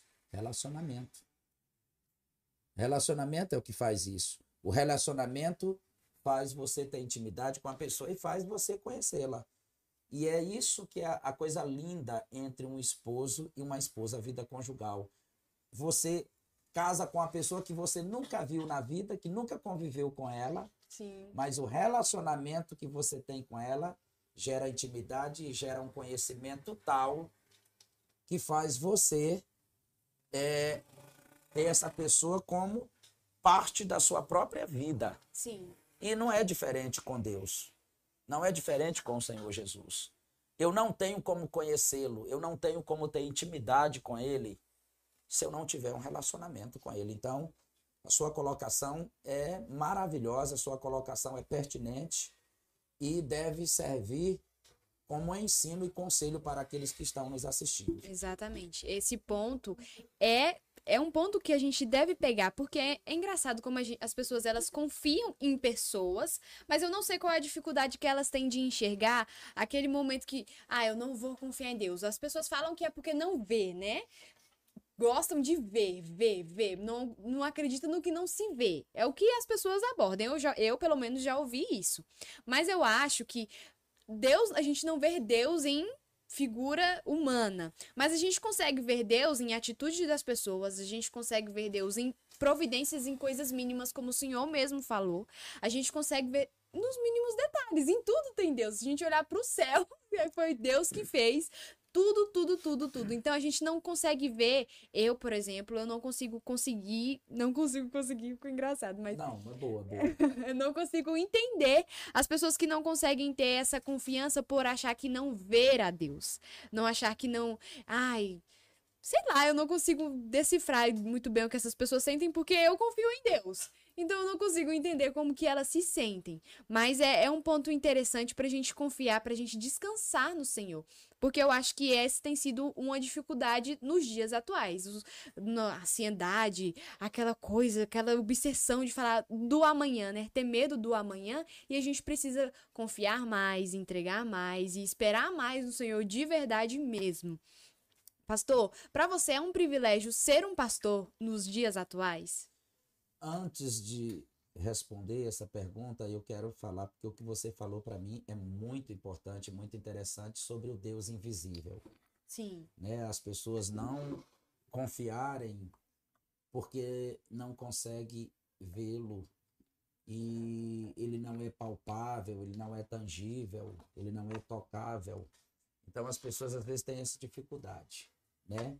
E aí a gente vai para é, o capítulo 11 de Hebreus, né, que diz que, lá do capítulo, capítulo 11, do versículo 1 ao 3, que diz que a fé é o firme fundamento das coisas que não se veem, mas se esperam. Né? Lá no, no versículo 3 diz que é, pela fé nós entendemos que o mundo e tudo que foi criado foi formado daquilo que não se vê, daquilo que é invisível. Uhum né? Aqui, deixando para as pessoas mais leigas de Bíblia, estou tentando falar em palavras mais claras para que entendam. Sim.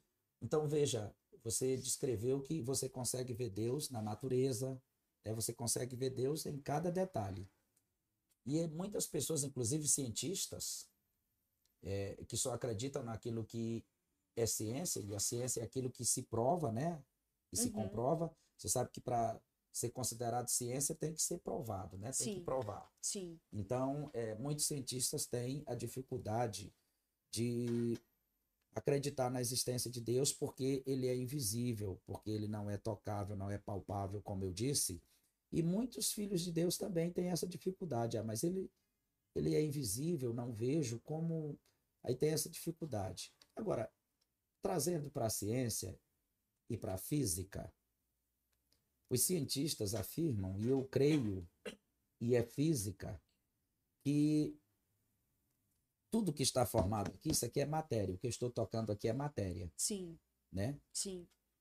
Mas essa matéria aqui, antes dela virar essa mesa, ela era outra coisa. Ela era moléculas. Sim. Entendeu? Antes dela ser matéria, ela era moléculas. Né? Uhum. Então, as moléculas foi quem formou a matéria. Formou a matéria. Só que moléculas quase não se vê. Com olhos nus você não consegue ver moléculas. Sim. Você precisa ter um aparelho muito sofisticado, um microscópio muito sofisticado para você ver as moléculas. Porque do contrário, não se vê com olhos nus, usando a força de expressão. Sim. Mas elas existem. E são elas que formam a matéria. Agora eu vou para algo mais ainda. E quem é que forma as moléculas? Os átomos.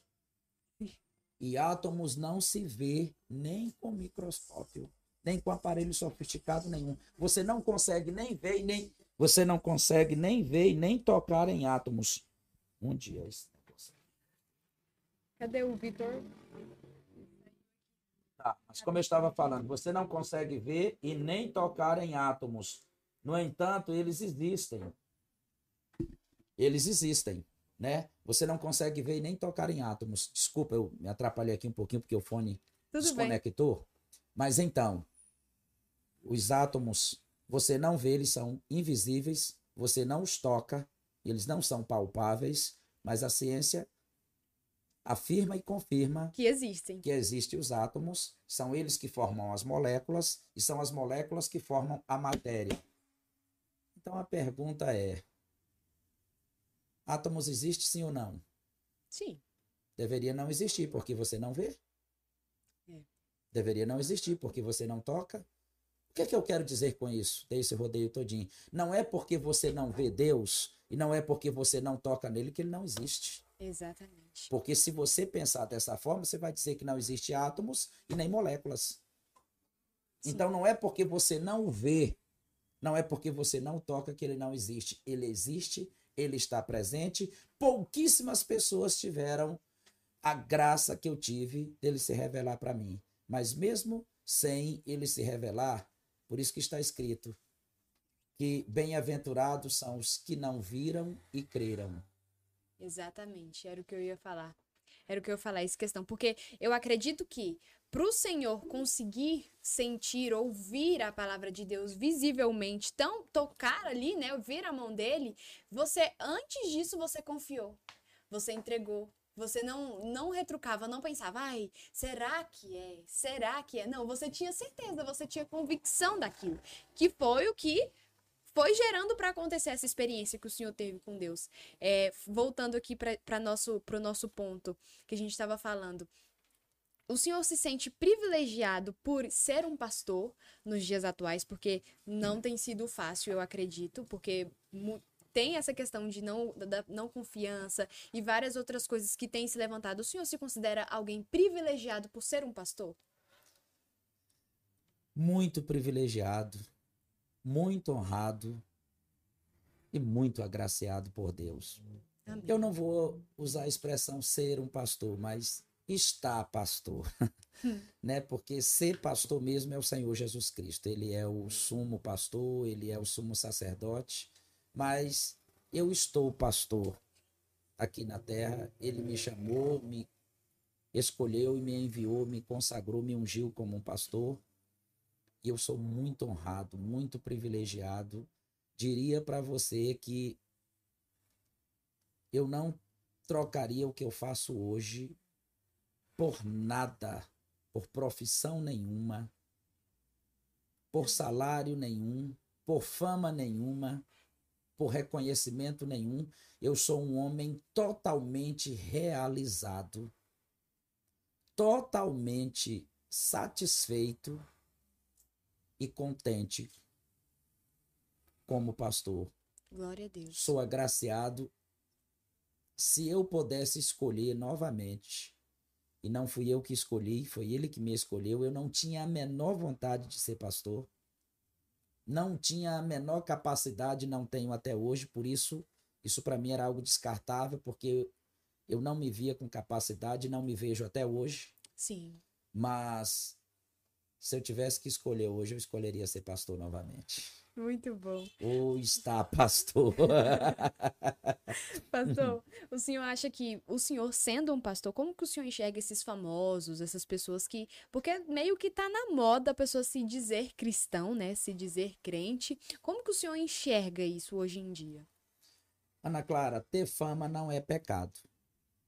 Sim. Se você observar à luz da palavra de Deus, é impossível um homem ou uma mulher ser grandiosamente usada pelo Senhor e se destacar e não ser famosa. Isso vem do Velho Testamento, né? Uhum, Abraão era famoso, Moisés famoso, uhum. Elias famoso. Esses homens todos eram famosos.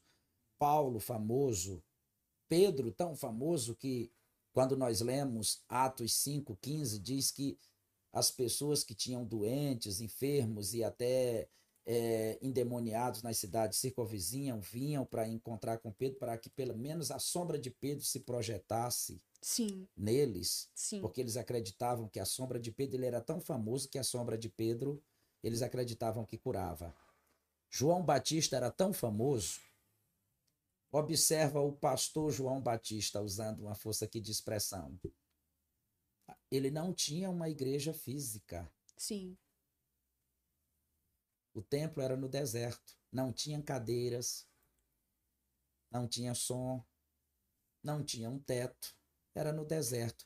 E a palavra diz que tanto a plebe como os aristocratas iam ter com João Batista para ouvi-lo, porque ele era famoso.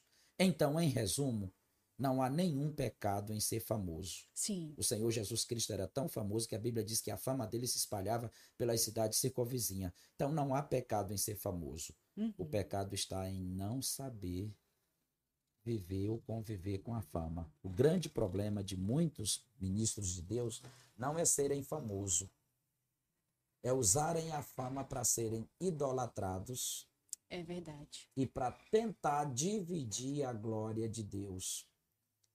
E quando a palavra fala da glória, não é. Muitas das vezes nós usamos a palavra que Deus não dá a glória dele para ninguém. Não é dar. Está escrito que ele não divide a Sim. glória dele com ninguém. Existem coisas que não são prioridades, são exclusividades de Deus. Pelo menos três coisas eu posso afirmar a você que não é prioridade, é exclusividade: glória, culto e adoração. Porque Sim. está escrito que ele não divide a glória dele com ninguém. E quando se trata de culto e adoração, quando Satanás tentou o Senhor lá no monte, disse: Se tu te prostrares e me adorares, toda a glória deste mundo eu te darei. O Senhor Jesus disse: Aparta-te de mim, Satanás, porque está escrito: somente o Senhor teu Deus adorarás e somente a ele prestarás culto. Então, essas Sim. três coisas, glória, culto e adoração, são exclusivas, é exclusividade de Deus. Então, a partir do momento que o homem quer isso para si, porque alcançou uma fama, alcançou um topo, Tá aí pode preceder a queda, porque Deus não divide a glória dele com ninguém. E aquilo que é exclusivo, ele não divide com ninguém. Show. Muito bom. Pastor, o senhor acha que no momento em que nós estamos vivendo hoje em dia, a gente está pronto para a volta do noivo? Eu acredito que é difícil falar sobre isso, né? Porque sem querer você faz um pré-julgamento. Sim, verdade. E eu tenho muito medo de, de julgamento ou pré-julgamento. Mas usando uma força, um termo para expressar, eu diria que uma boa parte das pessoas que se denominam cristãos ou evangélicos não estão preparados para a volta do Senhor, tá? Sem querer fazer um pré-julgamento, Sim. sem apontar ninguém, nem dizer que tem pessoas mais santas do que as outras, mas eu vejo que não tem esse preparo. Eu acredito que nós, até devido muitas ministrações, muitas pregações que a gente ouve hoje nas conferências, nos congressos, em cultos em gerais, Sim. é, a gente ouve mais pregações que preparam as pessoas para ficarem aqui do que para subirem, do que para um encontro de um arrebatamento com o Senhor. É verdade. Né? Então a gente parece que a gente está sendo a cada dia mais preparado para ser apegado com a terra, Uhum. para ser apegado com as coisas deste mundo. Sim. E é dentro disso que eu acredito que uma grande parcela da igreja não está preparada para a vinda do Senhor. O senhor acha que é por conta de uma falta de referência no, no quesito dentro de casa? Ou até mesmo, tipo assim, de pastores, das pessoas que estão convivendo dentro da igreja? Isso pode influenciar, sim. Eu não vou descartar essa possibilidade de que o mau exemplo, o mau testemunho, Uhum. influenciam essas pessoas a não quererem que o Senhor Jesus Cristo volte ou estar preparados para encontrar com Ele. Eu não vou descartar que não exista isso, mas, na minha opinião, é uma questão de intimidade com Deus, de acreditar verdadeiramente na existência de Deus e mais do que isso, que um dos principais propósitos do Senhor Jesus foi restaurar o homem à imagem e à semelhança de Deus. E isso é impossível enquanto a gente estiver apegado com esse mundo. Sim, verdade. Entendeu? Então, é, não é só a influência, porque, me deixe só falar, sempre houve no meio do povo de Deus pessoas que tinham péssimos testemunhos. Sempre houve. Verdade. E sempre houve aqueles que houveram aqueles que eram fiéis. Destaquei aqui no meio de uma população gigantesca que foi levada é, de Judá, é, praticamente uhum. quase toda a nação foi levada para a Babilônia, é, para um, vamos dizer, para um, um sistema totalmente contrário ao Deus verdadeiro, de idolatria, de crenças. Você destaca no meio de uma grande nação que foi, no meio de toda aquela nação tinha bastante pessoas, mas você destaca apenas quatro: Daniel, Sadraque, Mesaque e Abidnego. Sim. Né? Ou seja, eles estavam convivendo ali dentro da Babilônia. Ou seja, em outras palavras, eles entraram na Babilônia, mas não deixaram a Babilônia entrar neles. Uau! Entendeu? Sim. Então, é por aí. Eu acredito que quando se trata de Deus, você não pode deixar ninguém te influenciar para o lado negativo ou para se afastar da presença de Deus. Eu repito, eram quatro jovens que foram levados. Levaram-os para a Babilônia. Eles entraram na Babilônia, mas não deixaram a Babilônia entrar neles. O outro que eu te falei como exemplo de fidelidade para mim, que é José, entrou no Egito, mas não deixou o Egito entrar nele. Um único rapaz, um único Sim. jovem, sozinho, numa cultura egípcia totalmente contrária a cultura espiritual de Deus e ele não deixou se contaminar. Portanto, quando a gente tem é um propósito, uma decisão de fidelidade a Deus, ninguém hoje, eu digo a você sem nenhuma dúvida, ninguém me influencia a não acreditar na existência de Deus, ninguém me influencia a me afastar do meu Deus e ninguém me influencia a não ter uma convivência de intimidade com Deus. Sim, o senhor acha que essa questão da, da influência e tudo mais é uma falta de identidade das pessoas, de saber quem elas são em Deus? Com certeza. Com certeza. Eu vou repetir quando você me fez a pergunta do cabeça, né? Da Sim. casa. Uhum. Muitos cristãos não entenderam ainda qual são a sua identidade. Porque o grande problema é que nós, como filhos e filhas de Deus, a grande maioria só vê a questão dos direitos. Por isso que eu estou aqui me reportando ao cabeça da casa, ao sacerdote sim, da casa. Sim. A gente se vê como filho e filha para ter direitos e não para ter deveres. Mas eu, como filho e filha de Deus, eu tenho responsabilidade. Sim. Eu tenho deveres, eu sou testemunha do Senhor aqui na terra entendeu? Uhum. Eu, eu sou aqui um representante, você, aqueles que servem ao Senhor, nós somos representantes oficiais do reino de Deus aqui na terra. É por isso que Paulo nos chama, incluindo a ele, de embaixadores. Ele diz, de sorte que somos embaixadores da parte de Cristo. Uhum. Entendeu? Sim. Paulo entendi. diz isso, de sorte que somos embaixadores da parte de Cristo. Ou seja, um embaixador é um representante oficial de um rei junto a outro rei, uhum. de um governo junto a outro governo. Nós somos representantes oficiais aqui. E nós não temos só direitos, nós também temos deveres. É verdade. É verdade mesmo. É, a gente tem um quadro lá no nosso, no nosso Instagram que chama Te Respondo Lá no Pod. E uma moça chamada Francilene fez a seguinte pergunta: disse assim: Como lidar com o esfriamento espiritual? Acho que está um pouco ligado aí ao que nós estamos falando, né? Como que o senhor acha que a gente pode lidar com isso? Como lidar com o esfriamento espiritual? O esfriamento espiritual ele acontece desde o primeiro século, né? Uhum. É, é, a gente vê isso nas cartas do apóstolo Paulo, é, até mesmo para Coríntios, né? Para a igreja que havia em Coríntios naquela época.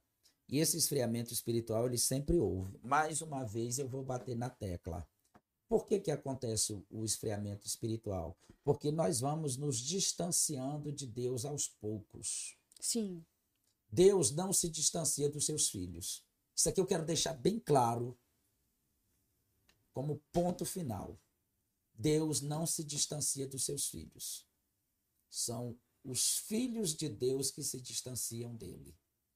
O Senhor está sempre próximo, sempre pronto e preparado a estar conosco. Nós é que nos afastamos e hoje o principal problema do esfriamento são as redes sociais.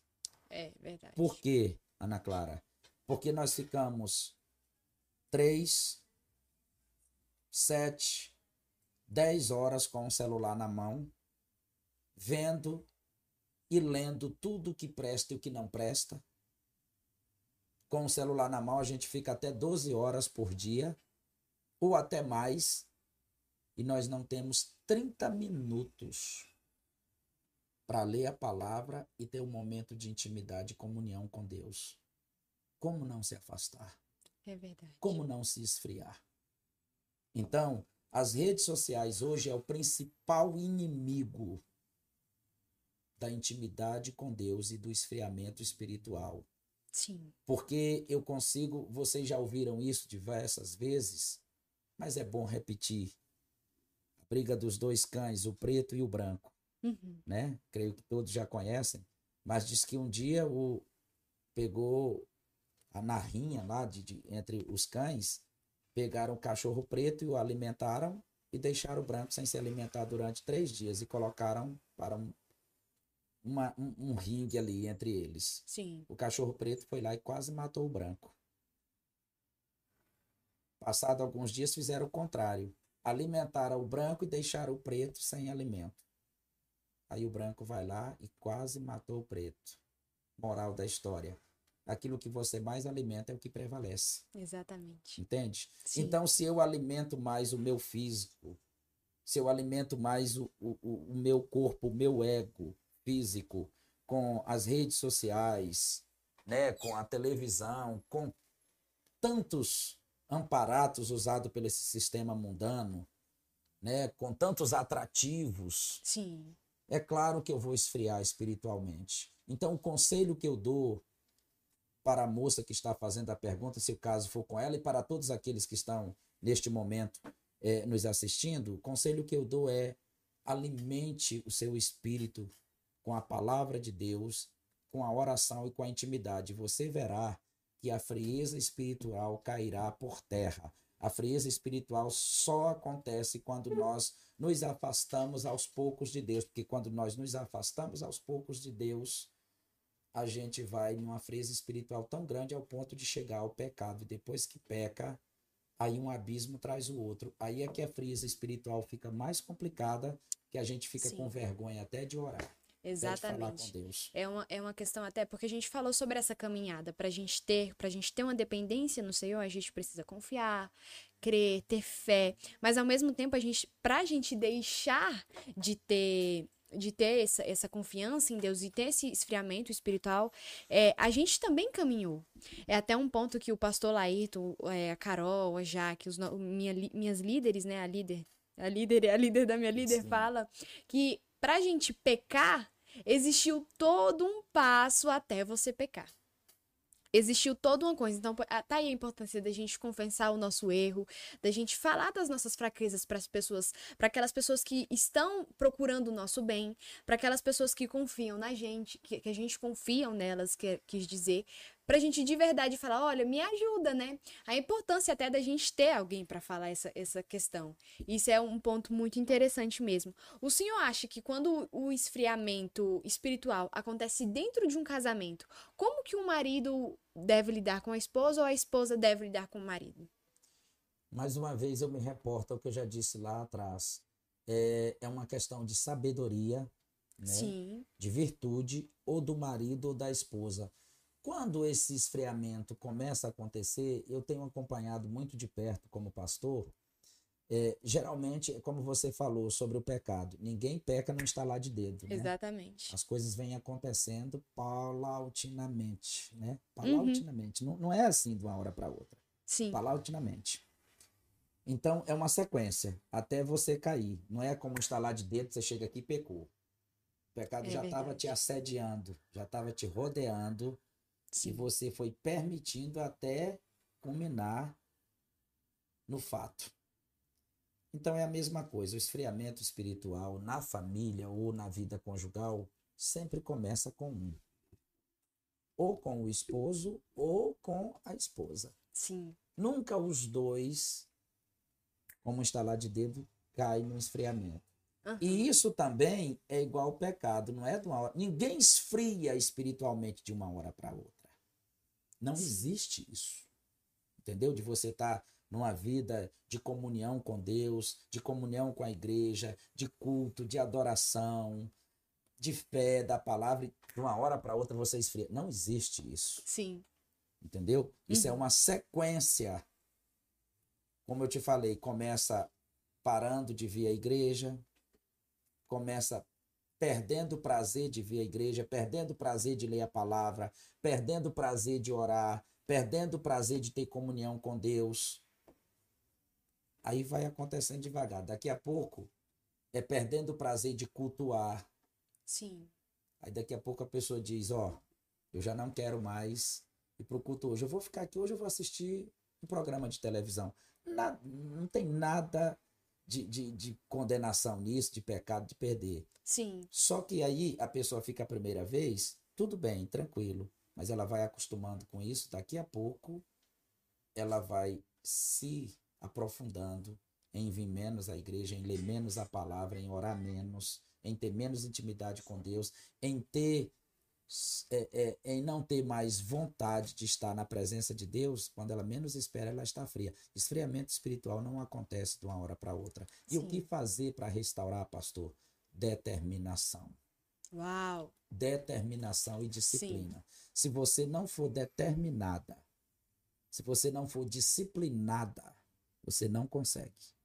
Você não consegue, porque os atrativos do mundo são muitos, Uhum. entendeu? Você precisa ter disciplina e determinação. É verdade. Entendeu? Pastor, o senhor acha que dentro de casa, porque assim, nós somos os espelhos, querendo ou não, do que a gente tem em casa. Sendo uma criança, sendo uma jovem. O senhor acha que falta, assim, um posicionamento dos pais perante essa situação de dar essa disciplina aos filhos? Por exemplo, tal hora, 9 horas da noite você vai dormir. Quer você queira, quer não. 8 horas você acorda, você tem que. 7 horas você acorda, você tem que ir pra escola. Quer você queira, quer não. Você acha que falta essa atitude dos pais? Com certeza. É, você falou em horários, né? Mas a gente não, não tá aqui. Você falou é, em figura, né? Sim. Necessariamente não tem que ser nove horas. Sim. né? Você está apenas dando um exemplo que tem que ter um horário, uma disciplina, que seja 9, ou seja, que seja 21, 22, 23 horas, mas tem que ter uma disciplina, né? Exatamente. Eu concordo que tem que ter essa disciplina. O ser humano tem que ter limites. O ser humano não consegue ser uma pessoa do bem e temente a Deus e servir a Deus sem limite. É verdade. Não é por acaso que desde o princípio Deus colocou limite. O Senhor plantou o jardim do Éden e disse para Adão e Eva que tudo era deles, eles podiam usar de tudo, mas pegou a árvore do fruto do conhecimento do bem e do mal e disse: essa aqui vocês não vão participar. Então, proibição ou limites não é coisa criada pelo ser humano, foi criado por Deus. Sim. Vem do princípio. Deus estava dizendo: desse fruto aqui eu, eu vos proíbo. Tem um limite aqui para Foi um vocês. limite imposto, né? Eu, foi um limite imposto. Entendeu? Porque o ser humano precisa de limites. O ser humano sem limites faz coisas que até o diabo duvida. É verdade. Então é preciso ter essa disciplina, é preciso ter essa. é, é, usando a força de expressão da disciplina, para ficar mais claro, essa educação. Os pais precisam educar. Agora, o grande problema, Ana Clara, é que muitos pais e mães não são exemplo dentro de casa, por exemplo É cobram para os filhos lerem a palavra, mas os filhos não veem eles lendo. Cobram para os filhos não mentir, mas os filhos ouvem eles dizendo no telefone ou pedindo para os filhos dizer que eles não estão em casa, sendo que estão. Né? Eles Uhum. querem que os filhos venham para a igreja servir a Deus, mas eles mesmos não querem vir. Então, tudo parte da educação que eu estou dando através do meu testemunho de vida. Sim, Não adianta eu cobrar para o meu filho não fumar se ele me vê fumando. é verdade. Não adianta eu cobrar para o meu filho não participar de bebida alcoólica se ele me vê bebendo. Entende? Sim. Então, além da disciplina, tem que ter o exemplo dentro de casa.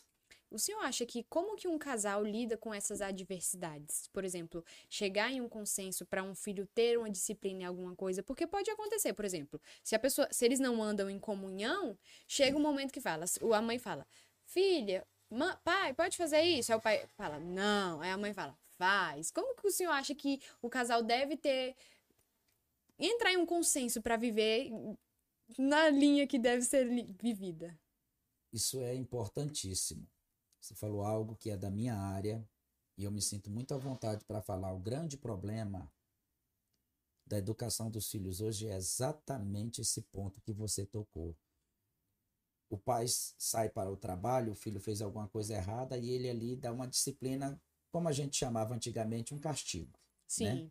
Uhum. Dá um castigo para o filho. Por exemplo, hoje você não vai ver TV, hoje você não vai assistir televisão. Ou hoje você não vai usar o celular, você está proibido de usar o celular. Aí o pai sai para o trabalho, estou dando um exemplo, pode ser o pai ou pode ser a mãe. Se ausenta Sim. para o trabalho, aí o outro vai lá, diz: Não, meu filho, pega aí enquanto ele não vem, e vai lá e libera. Outra coisa, o pai ou a mãe corrige o filho e o pai desautoriza ou a mãe desautoriza na frente. Então, o conselho que eu quero É, dar é para esses pais é esse: nunca desautorize o pai ou a mãe diante dos filhos, ainda que esse pai ou essa mãe tenha feito algo que o outro não gostou, viu que ultrapassou os limites, não corrija na frente do filho, chame a parte e diga: será que você não pegou pesado demais? Será que você não ultrapassou a linha? Mas a sós. Porque se você corrigiu o pai ou a mãe na frente do filho, você tira a autorização desse pai. Você tira a autorização. E pais nunca devem fazer isso. Outra coisa que eu quero tocar aqui: um grande erro dos pais hoje é que geralmente numa casa tem normas, Pastor Daniel. E aí os filhos chegam e os filhos querem mudar tudo. Entendeu? Mudar o horário de dormir, mudar o programa de televisão, mudar as músicas, mudar tudo. E os pais cedem isso e os filhos passam a governar a casa. Pastor, mas então o que, que eu devo? Isso é uma falta de sabedoria tão grande. Sabe como é que eu ensino? Meu filho, quem chegou primeiro foi eu e sua mãe. Você que chegou por último, é você que tem que se adaptar às normas da casa. Exatamente. É assim que se ensina e se educa. Foi você que veio por último. Eu e sua mãe já estava aqui. É você que tem que se adaptar. Não somos nós que temos que nos adaptar a você. É você que tem que se adaptar. Com isso, você vai educar e dar limite aos seus filhos. Mas tem pais que, quando os filhos chegam, eles viram a casa de cabeça para o ar. Quem manda é eles, quem determina é eles. Tá quem... tudo bem, tudo bem, vai deixando. E vai deixando, e vai deixando. Então, é esse ponto. O senhor acha que quando uma família não entra em consenso a isso, o divórcio é uma opção para desistir logo e vamos se divorciar? O senhor acha que é uma opção? O divórcio nunca deve ser uma opção. Nunca. Sim. Salvo em uma única exceção que foi dita pelo Senhor Jesus. Quando há traição, né, que é, é, é o sexo ilícito, quando há Sim. a infidelidade conjugal de traição. É un- a única coisa que o Senhor Jesus deixou para que haja o divórcio. O divórcio nunca deve ser uma opção, nem nesse caso, nem em caso nenhum. E como é minha área também, hoje as pessoas elas estão mais é, propensas a divorciar do que lutar para salvar o casamento. É Porque é mais fácil divorciar do que lutar para salvar o casamento. E quando eu digo que ele nunca deve ser uma opção, eu vou explicar por quê. Nem nessa área e nem em área nenhuma. Vou aproveitar para deixar isso aqui. Divórcio não pode ser porta de saída. Divórcio tem que ser porta de emergência. Uau. É depois que você tentou de tudo para salvar seu casamento e não conseguiu, aí é uma porta de emergência e não de saída. Eu vou repetir: divórcio não pode ser porta de saída. Divórcio tem que ser porta de emergência. Depois que você tentou de tudo e não conseguiu, é a única alternativa que você tem. É aquilo ali. Mas não pode ser motivo nem para esse caso e nem para caso nenhum. Já teve algum momento assim que o senhor, nos conselhos que o senhor deu, que teve algum caso assim bem diferente, então que o senhor teve que ter sabedoria, pedir a Deus sabedoria e não soube, e mesmo pedindo sabedoria assim, não soube como agir perante aquela situação Em que área você se refere? do casamento, quando o senhor Ah, disciplina as pessoas, né? Ajuda Já as tive pessoas. várias situações pitorescas. Já tive várias situações complicadas. Uma delas eu me lembro que foi meio complicado. Várias, né? Várias. Mas uma delas, por que, que eu disse que foi meio complicado? Eu, um irmão me procurou, ele é evangélico e a esposa não, e por questão de ética não vou falar a religião da esposa. Sim. Mas o sonho dela era ir ao motel. Uhum. E ele batia o pé que crente não podia ir a motel. Uhum. E os pastores dele também aconselhando o tempo todo. Uhum.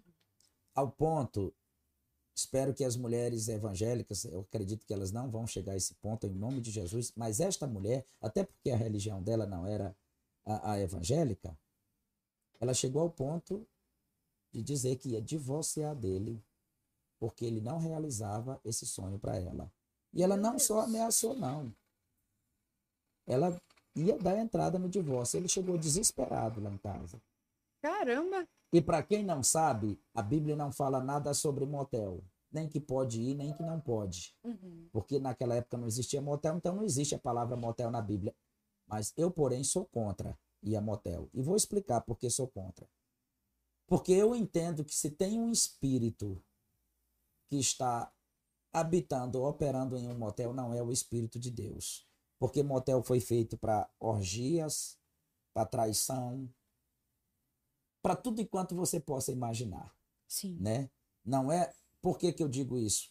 Então, diante disso, é um ambiente propício para orgias, para traição, para infidelidade, para tudo enquanto você pensa. Então, por eu entender que esse ambiente é um ambiente propício para essas coisas que é contrária à palavra de Deus, então eu ouso a dizer que se tem um espírito que está operando lá, não é o espírito de Deus. Sim. Entendeu? Então, por isso, eu não vou a motel e nem aconselho ninguém a ir. Porém, quando esse rapaz chegou para mim e disse que o casamento dele ia terminar, eu perguntei: Você tem dinheiro para ir ao motel hoje? Disse: Por quê? Eu disse: Porque se você não tiver, eu vou te emprestar para você ir. E eu sou contra. Uhum. Ele disse: Não, pastor, eu tenho dinheiro, mas o senhor é o primeiro pastor que está me aconselhando. Eu disse: Meu filho, eu não posso deixar seu casamento acabar por causa de algo desse. Eu vou me responsabilizar diante de Deus e você pode ir ao motel hoje com a sua esposa. E ele foi mesmo. Só que eu fui para dentro do meu quarto, lembro igual hoje, fui para dentro do meu quarto, dobrei os meus joelhos à beira do meu leito, da minha cama e disse: Senhor, desvenda os olhos espirituais dela que estão cegos ao ponto dela querer divorciar por causa de uma ida ao motel. Eu percebi que já tinha algo maligno, não só o motel, mas Sim. algo maligno, porque a pessoa querer divorciar porque não, não vai a um motel é, no mínimo, intrigante. Verdade. E eu fui orar e pedir a Deus. E ele foi. Dois dias depois ele me ligou, pastor, eu fui. E vou lhe dizer, Deus operou um milagre tão grande que ela depois me disse que não era nada daquilo que ela pensava, que ela estava frustrada e decepcionada e que se dependesse disso ela nunca mais ia divorciar de mim. Uau! E o problema foi resolvido. Esse foi um Uma dos- exceção, né? uma exceção, entendeu? Mas foi assim algo bem diferentão, como você disse, bem diferentão. E tem outros que não cabe eu falar aqui até Sim. porque, né, estamos aqui nas redes sociais e não quero que chegue a todos, mas um diferentão foi esse. Pastor, o que levou o senhor a aconselhar casamentos, né? Casais, na verdade. Eu acredito que um, um propósito de Deus, porque eu não tinha projeto e propósito e vontade nem para ser pastor. Uhum. Imagine para entrar nessa área. Mas você acredita, Ana Clara, que eu comecei a aconselhar casais e a ministrar para casais ainda solteiro? Sério? Foi um dom. Eu diria para você que é dom. Eu tenho o dom. Eu Uhum. tenho o dom. E graças a Deus, apesar de ter alguns matrimônios que eu já aconselhei e não consegui, ou não sei o que, que aconteceu, foram destruídos mesmo, mas na grande maioria Deus tem me dado êxito. Glória a Deus por isso. O senhor se sente honrado por, por aconselhar casais e ter esse papel? eu me sinto honrado e privilegiado por Deus. Porque nos dias atuais que nós estamos vivendo, com tanta separação, eu estava falando anteontem com um pastor amigo meu, que a coisa banalizou. Sim. A coisa ficou muito natural. E agora não estou falando das pessoas que não são evangélicas, estou falando de evangélicos. No nosso meio evangélico, está quase igual com aquilo que a gente vê no mundo. As pessoas estão casando sem compromisso. Estão com aquela filosofia: eu vou casar, se der certo, tudo bem, se não der certo, eu separo. Sim. Virou algo natural, virou algo comum e banal. E o matrimônio não é banal. O matrimônio não é algo para você casar pensando em separar. Sim. Ele, à luz da Bíblia, é para ser eterno.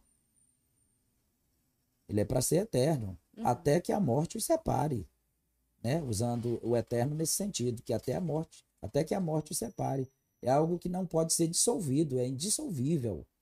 Mas as pessoas estão levando isso de forma muito comum, Sim. muito como natural, como se, sabe, fosse algo qualquer, né? né? Quando perguntaram para o Senhor Jesus, e por que que Moisés deu carta de divórcio?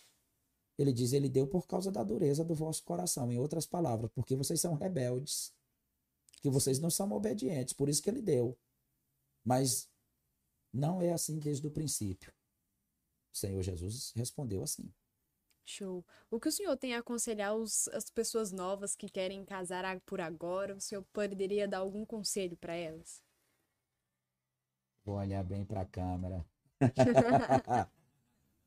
Queridos solteiros, não existe vida melhor do que a vida de casado. Vou dizer algo aqui para vocês, do fundo do meu coração e diante de Deus. Eu não sinto saudade de um dia de solteiro. Eu não sinto saudade de um único dia de solteiro, Ana Clara. Eu sou um homem totalmente realizado, feliz, como casado com a esposa que tenho. Eu não sinto um de um único dia de solteiro eu sinto falta. Então, casamento para mim é algo sagrado. Na minha vida deu certo. E deu certo não porque eu e minha esposa somos perfeitos, porque não existe casamento perfeito, Sim. né? Mas existe casais felizes. E essa que é a graça da coisa. Deus pega duas pessoas imperfeitas e faz-os serem felizes. Agora, qual é o segredo de ter um casamento feliz? É que eu não casei para ser feliz. Eu casei para fazer a minha esposa feliz. E ela casou para me fazer feliz. Quando eu Sim. me preocupo com a felicidade dela e ela se preocupa com a minha, aí não tem como dar errado, porque é um relacionamento saudável e sem egoísmo. Então, para os casais, os namorados, não tem vida melhor. Porém, tenha convicção. Tenha convicção que é isso que você quer, para que você não entre na estatística de mais um que casou e divorciou. Repito, para Deus é rebelião. Para Deus é desobediência. Então, tenha plena convicção, tenha plena certeza que é isso que você quer para sua vida, que você quer casar, para que depois você não queira levar uma vida de solteiro. E digo mais, tem pessoas que casam e não querem dar satisfação. Escutem, solteiro que está me ouvindo. Se você não quer dar satisfação, não se case, porque você não vai casar com um pet. Eu tenho uma cachorrinha em casa que eu saio a hora que quero, não dou satisfação, chega a hora que quero, não dou satisfação, e ela tá alegre e feliz comigo do mesmo jeito. Sim. Mas eu não casei com um pet. Eu casei com uma mulher. E eu devo dar satisfação para ela, sim. Eu saí de casa, disse para ela para onde estava vindo, e eu tenho que dar satisfação. Então, repito, se não quer dar satisfação, não se case, fique solteiro. Muito bom. Pastor, nossa entrevista chegou ao fim. Já! Já. Acabou? Acabou. O senhor achou que passou rápido? Eu achei que eu falei demais. Eu amo quando vocês falam demais. Já passou. Tem mais alguma coisa? Não, só uma coisa que eu esqueci de perguntar lá no início. Como que foi que você e o pastor Laerte se conheceram? Eu conheci o pastor Laírto é, através do irmão Serginho e da irmã Socorro. Hum, Casal de amigos em comum, meu e Sim. dele. Eu trabalhava na imprensa nacional uhum. na época e o Serginho com a Socorro também trabalhavam lá. Eram funcionários da imprensa. E o pastor Laírto, ele dirigia um trabalho nesse dia, pelo menos foi à tarde, no período da tarde, na Igreja de Deus, Uhum. em Valparaíso 1. E a irmã Socorro me convidou, falou com ele, perguntou se poderia me agendar e me agendou e eu vim pregar. Sim. Então, a minha amizade, eu conheci o pastor Laírto assim, eu vim pregar numa tarde da bênção que ele dirigia na Igreja de Deus, Muito a bom. convite da irmã Socorro, e de lá para cá nos tornamos amigos e aliançados para a glória de Deus. Glória a Deus. Eu quero que o senhor saiba que é muito bom. Eu gosto muito das suas ministrações e quando eu sei que o senhor vai estar em alguma conferência, eu já fico. "Uh!" quando o pastor falou, vai ser o pastor Washington, eu, o quê? Obrigado Fiquei pelo honrada. carinho, obrigado pelo carinho. Eu posso dar um conselho? Pode, com Pastor certeza. Daniel, você tem mais alguma pergunta, alguma coisa assim? Eu não, pastor, tá Tá. excelente. Então, eu posso dar um conselho para as Pode. pessoas que servem a Deus? Pode. Queridos, vocês que são servos do Senhor, filhos de Deus, tenham prazer e alegria em servi-lo. Eu quero terminar essa entrevista deixando esse conselho para você que é filho e filha, servo e serva do Senhor. Tenham prazer e alegria em servi-lo Sim. ao tal ponto que o teu maior prazer é servir, cultuar, adorar, obedecer e ser fiel a Deus. O meu maior prazer, de vez em quando eu ouço pessoas se referirem a- ao servir a Deus como algo pesado, né? Uhum. É como se fosse algo pesado. A servir a Deus é muito difícil. Não estou dizendo que é fácil. Sim. Mas elas falam essa expressão difícil como se fosse um peso. Né? Como se fosse algo Difícil, né? é, difícil no sentido de peso, Sim. né? de impossível. cansativo? É algo cansativo. Maçante, uma, né? Aquela coisa uma ruim. canga, uma carga. Entendeu? Quase que insuportável. Sim. entendeu? Eu, eu vejo muitas pessoas falando como se servir a Deus fosse algo quase insuportável. E é, é difícil nesse sentido. E eu quero dizer para vocês que estão é, nos assistindo, servir a Deus e ser fiel é algo tão prazeroso, tão gratificante para mim, que é tão leve, é tão leve, é tão maravilhoso. Agora, qual é o segredo? são as palavras do Pai quando João Batista batizou Jesus e quando também em Mateus 17 eles foram cobertos por uma nuvem luminosa e ouviu-se a voz do Pai dizendo: Este é o meu filho amado em quem me comprazo. O Pai Celestial dizendo isso para Jesus. Ele disse isso quando Jesus foi batizado e saiu das águas e foi batizado pelo Espírito Santo e também em Mateus capítulo 17 ele repete: este é o meu filho amado em quem me comprazo. Este é o meu filho amado em quem tenho prazer. Você que serve a Deus, sabe quando é que vai se tornar leve para você? Quando você decidir servir a Deus, não para ele te alegrar, não para ele te dar prazer, mas para você alegrá-lo, para você dar prazer. Hoje eu sirvo a Deus para alegrá-lo. Eu quero que Deus tenha prazer na minha vida. Eu quero que Deus tenha alegria na minha vida, que Ele sinta gozo na minha vida. Sim. Longe de mim querer me comparar com o meu Senhor Jesus. Uhum. Mas que privilégio ouvir isso do Pai. Este é o meu filho amado, em quem eu tenho prazer. Você já parou para pensar nisso, Ana Clara? Um dia, Sim. nem que seja através de um sonho, o Pai dizer: Esta é Ana Clara, uma filha em quem eu tenho prazer.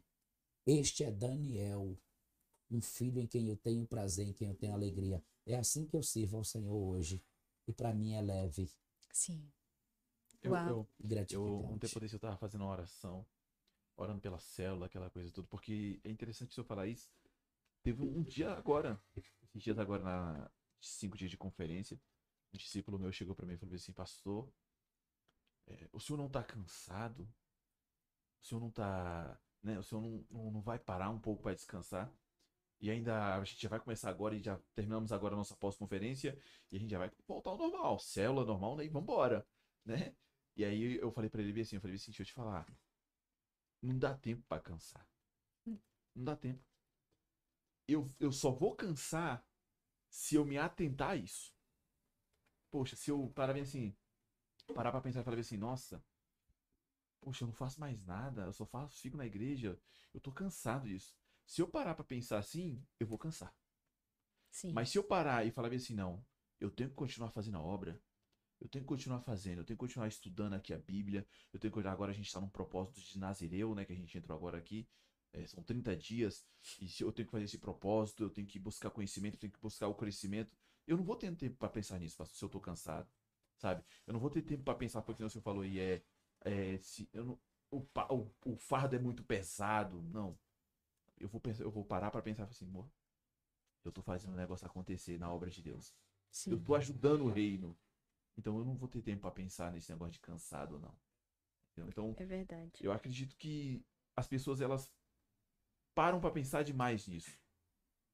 Se elas pararem, pararem mesmo De e pensar. nisso e focar no reino, em focar na sua célula, em ajudar seu líder. Uma coisa que o pastor Barreto ministrou na gente esses dias foi assim: nem todo mundo vai ser líder. Nem todo mundo vai liderar uma célula, porque a gente trabalha na visão celular. Sim. Nem todos vão, vão liderar uma célula. Mas se você não for liderar uma célula, você não for líder, ajude o seu líder. É igual Timóteo com, com Paulo. Sim. Seja um Timóteo. Seja um Timóteo para um Paulo, para um Paulo liderar. Seja um Josué para Moisés. Seja um Josué para Moisés, não é? Então, tipo assim, as pessoas elas pensam demais e fazem de menos. É verdade. É melhor, é melhor parar assim de pensar. Eu falei isso pro meu discípulo, eu falei, cara, para de pensar isso um pouco. Porque talvez você está pensando muito e não não tá focando no que Deus tem para você e você tá deixando de viver o que Deus tem para você. Por isso que Pesado, pastor Daniel, é o pecado. Pesado Verdade. é pecar. Quando eu peco, eu me sinto um lixo. Isso é que é pesado. verdade. Porque o pecado envergonha, o pecado humilha, fala. Verdade. o pecado desonra. E não, e não só você, né? É toda uma. é um círculo, né? Exatamente. Então, pesado é pecar. E eu concluo dizendo que por que, que se tornou leve? E eu vou concluir aqui. Porque tudo que eu faço hoje para Deus, eu faço por amor e gratidão. Quando você faz por amor e gratidão, se torna leve. Sim. Verdade. Queridos, muito obrigado. Obrigado, Ana Clara. Obrigado, Pastor Daniel. Obrigado a toda a equipe do Nós podcast. Estamos muito felizes que o senhor esteve aqui conosco. Obrigado. Eu estou aí, se precisarem. Com certeza. novamente. Ele que dirige essa parte aí, ó. Já tô falando, viu, pastor?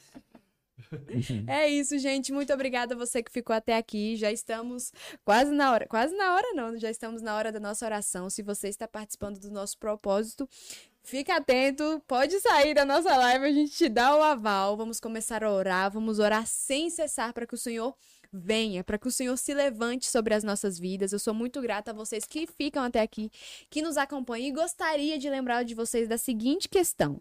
A gente já tem, já bateu a meta de 500 seguidores lá no nosso Instagram. Mas falta aqui no nosso YouTube. Então você que está aqui nos assistindo, que ainda não se inscreveu no nosso canal, se inscreva e não deixe de pedir para outras pessoas que elas também possam se inscrever, amém? A gente precisa que você nos ajude nessa questão e também vou lembrar vocês de comprarem as nossas rifas, dois reais apenas para você concorrer a 300 reais. Não deixe de nos ajudar, não deixe de nos ajudar com esse projeto incrível. É algo assim que Deus tem nos usado, tanto a mim quanto ao pastor Daniel, quanto às pessoas que são convidadas para espalhar o reino, porque gente, vou contar um brevemente aqui para vocês que lá no, no salão, já falei várias vezes aqui que trabalho no salão e que as pessoas é, querendo ou não, né? Mas o que que acontece, gente? As pessoas chegam e elas falam, Ana, vi o podcast? E eu falo, gente, como assim? Chega a tantas pessoas e elas compartilham o que as outras pessoas compartilham. Então, não deixem de se inscrever, não deixem de nos acompanhar. O Senhor vai continuar fazendo através das nossas vidas. Eu creio nisso. É por isso que nós oramos, é por isso que nós jejuamos, para que nós possamos ser um instrumento. Am- Amém? É isso. Um beijo a vocês que ficaram até aqui. Segunda-feira que vem tem mais. Não deixe de acompanhar os nossos cortes durante a semana no nosso Instagram. Amém? Beijo.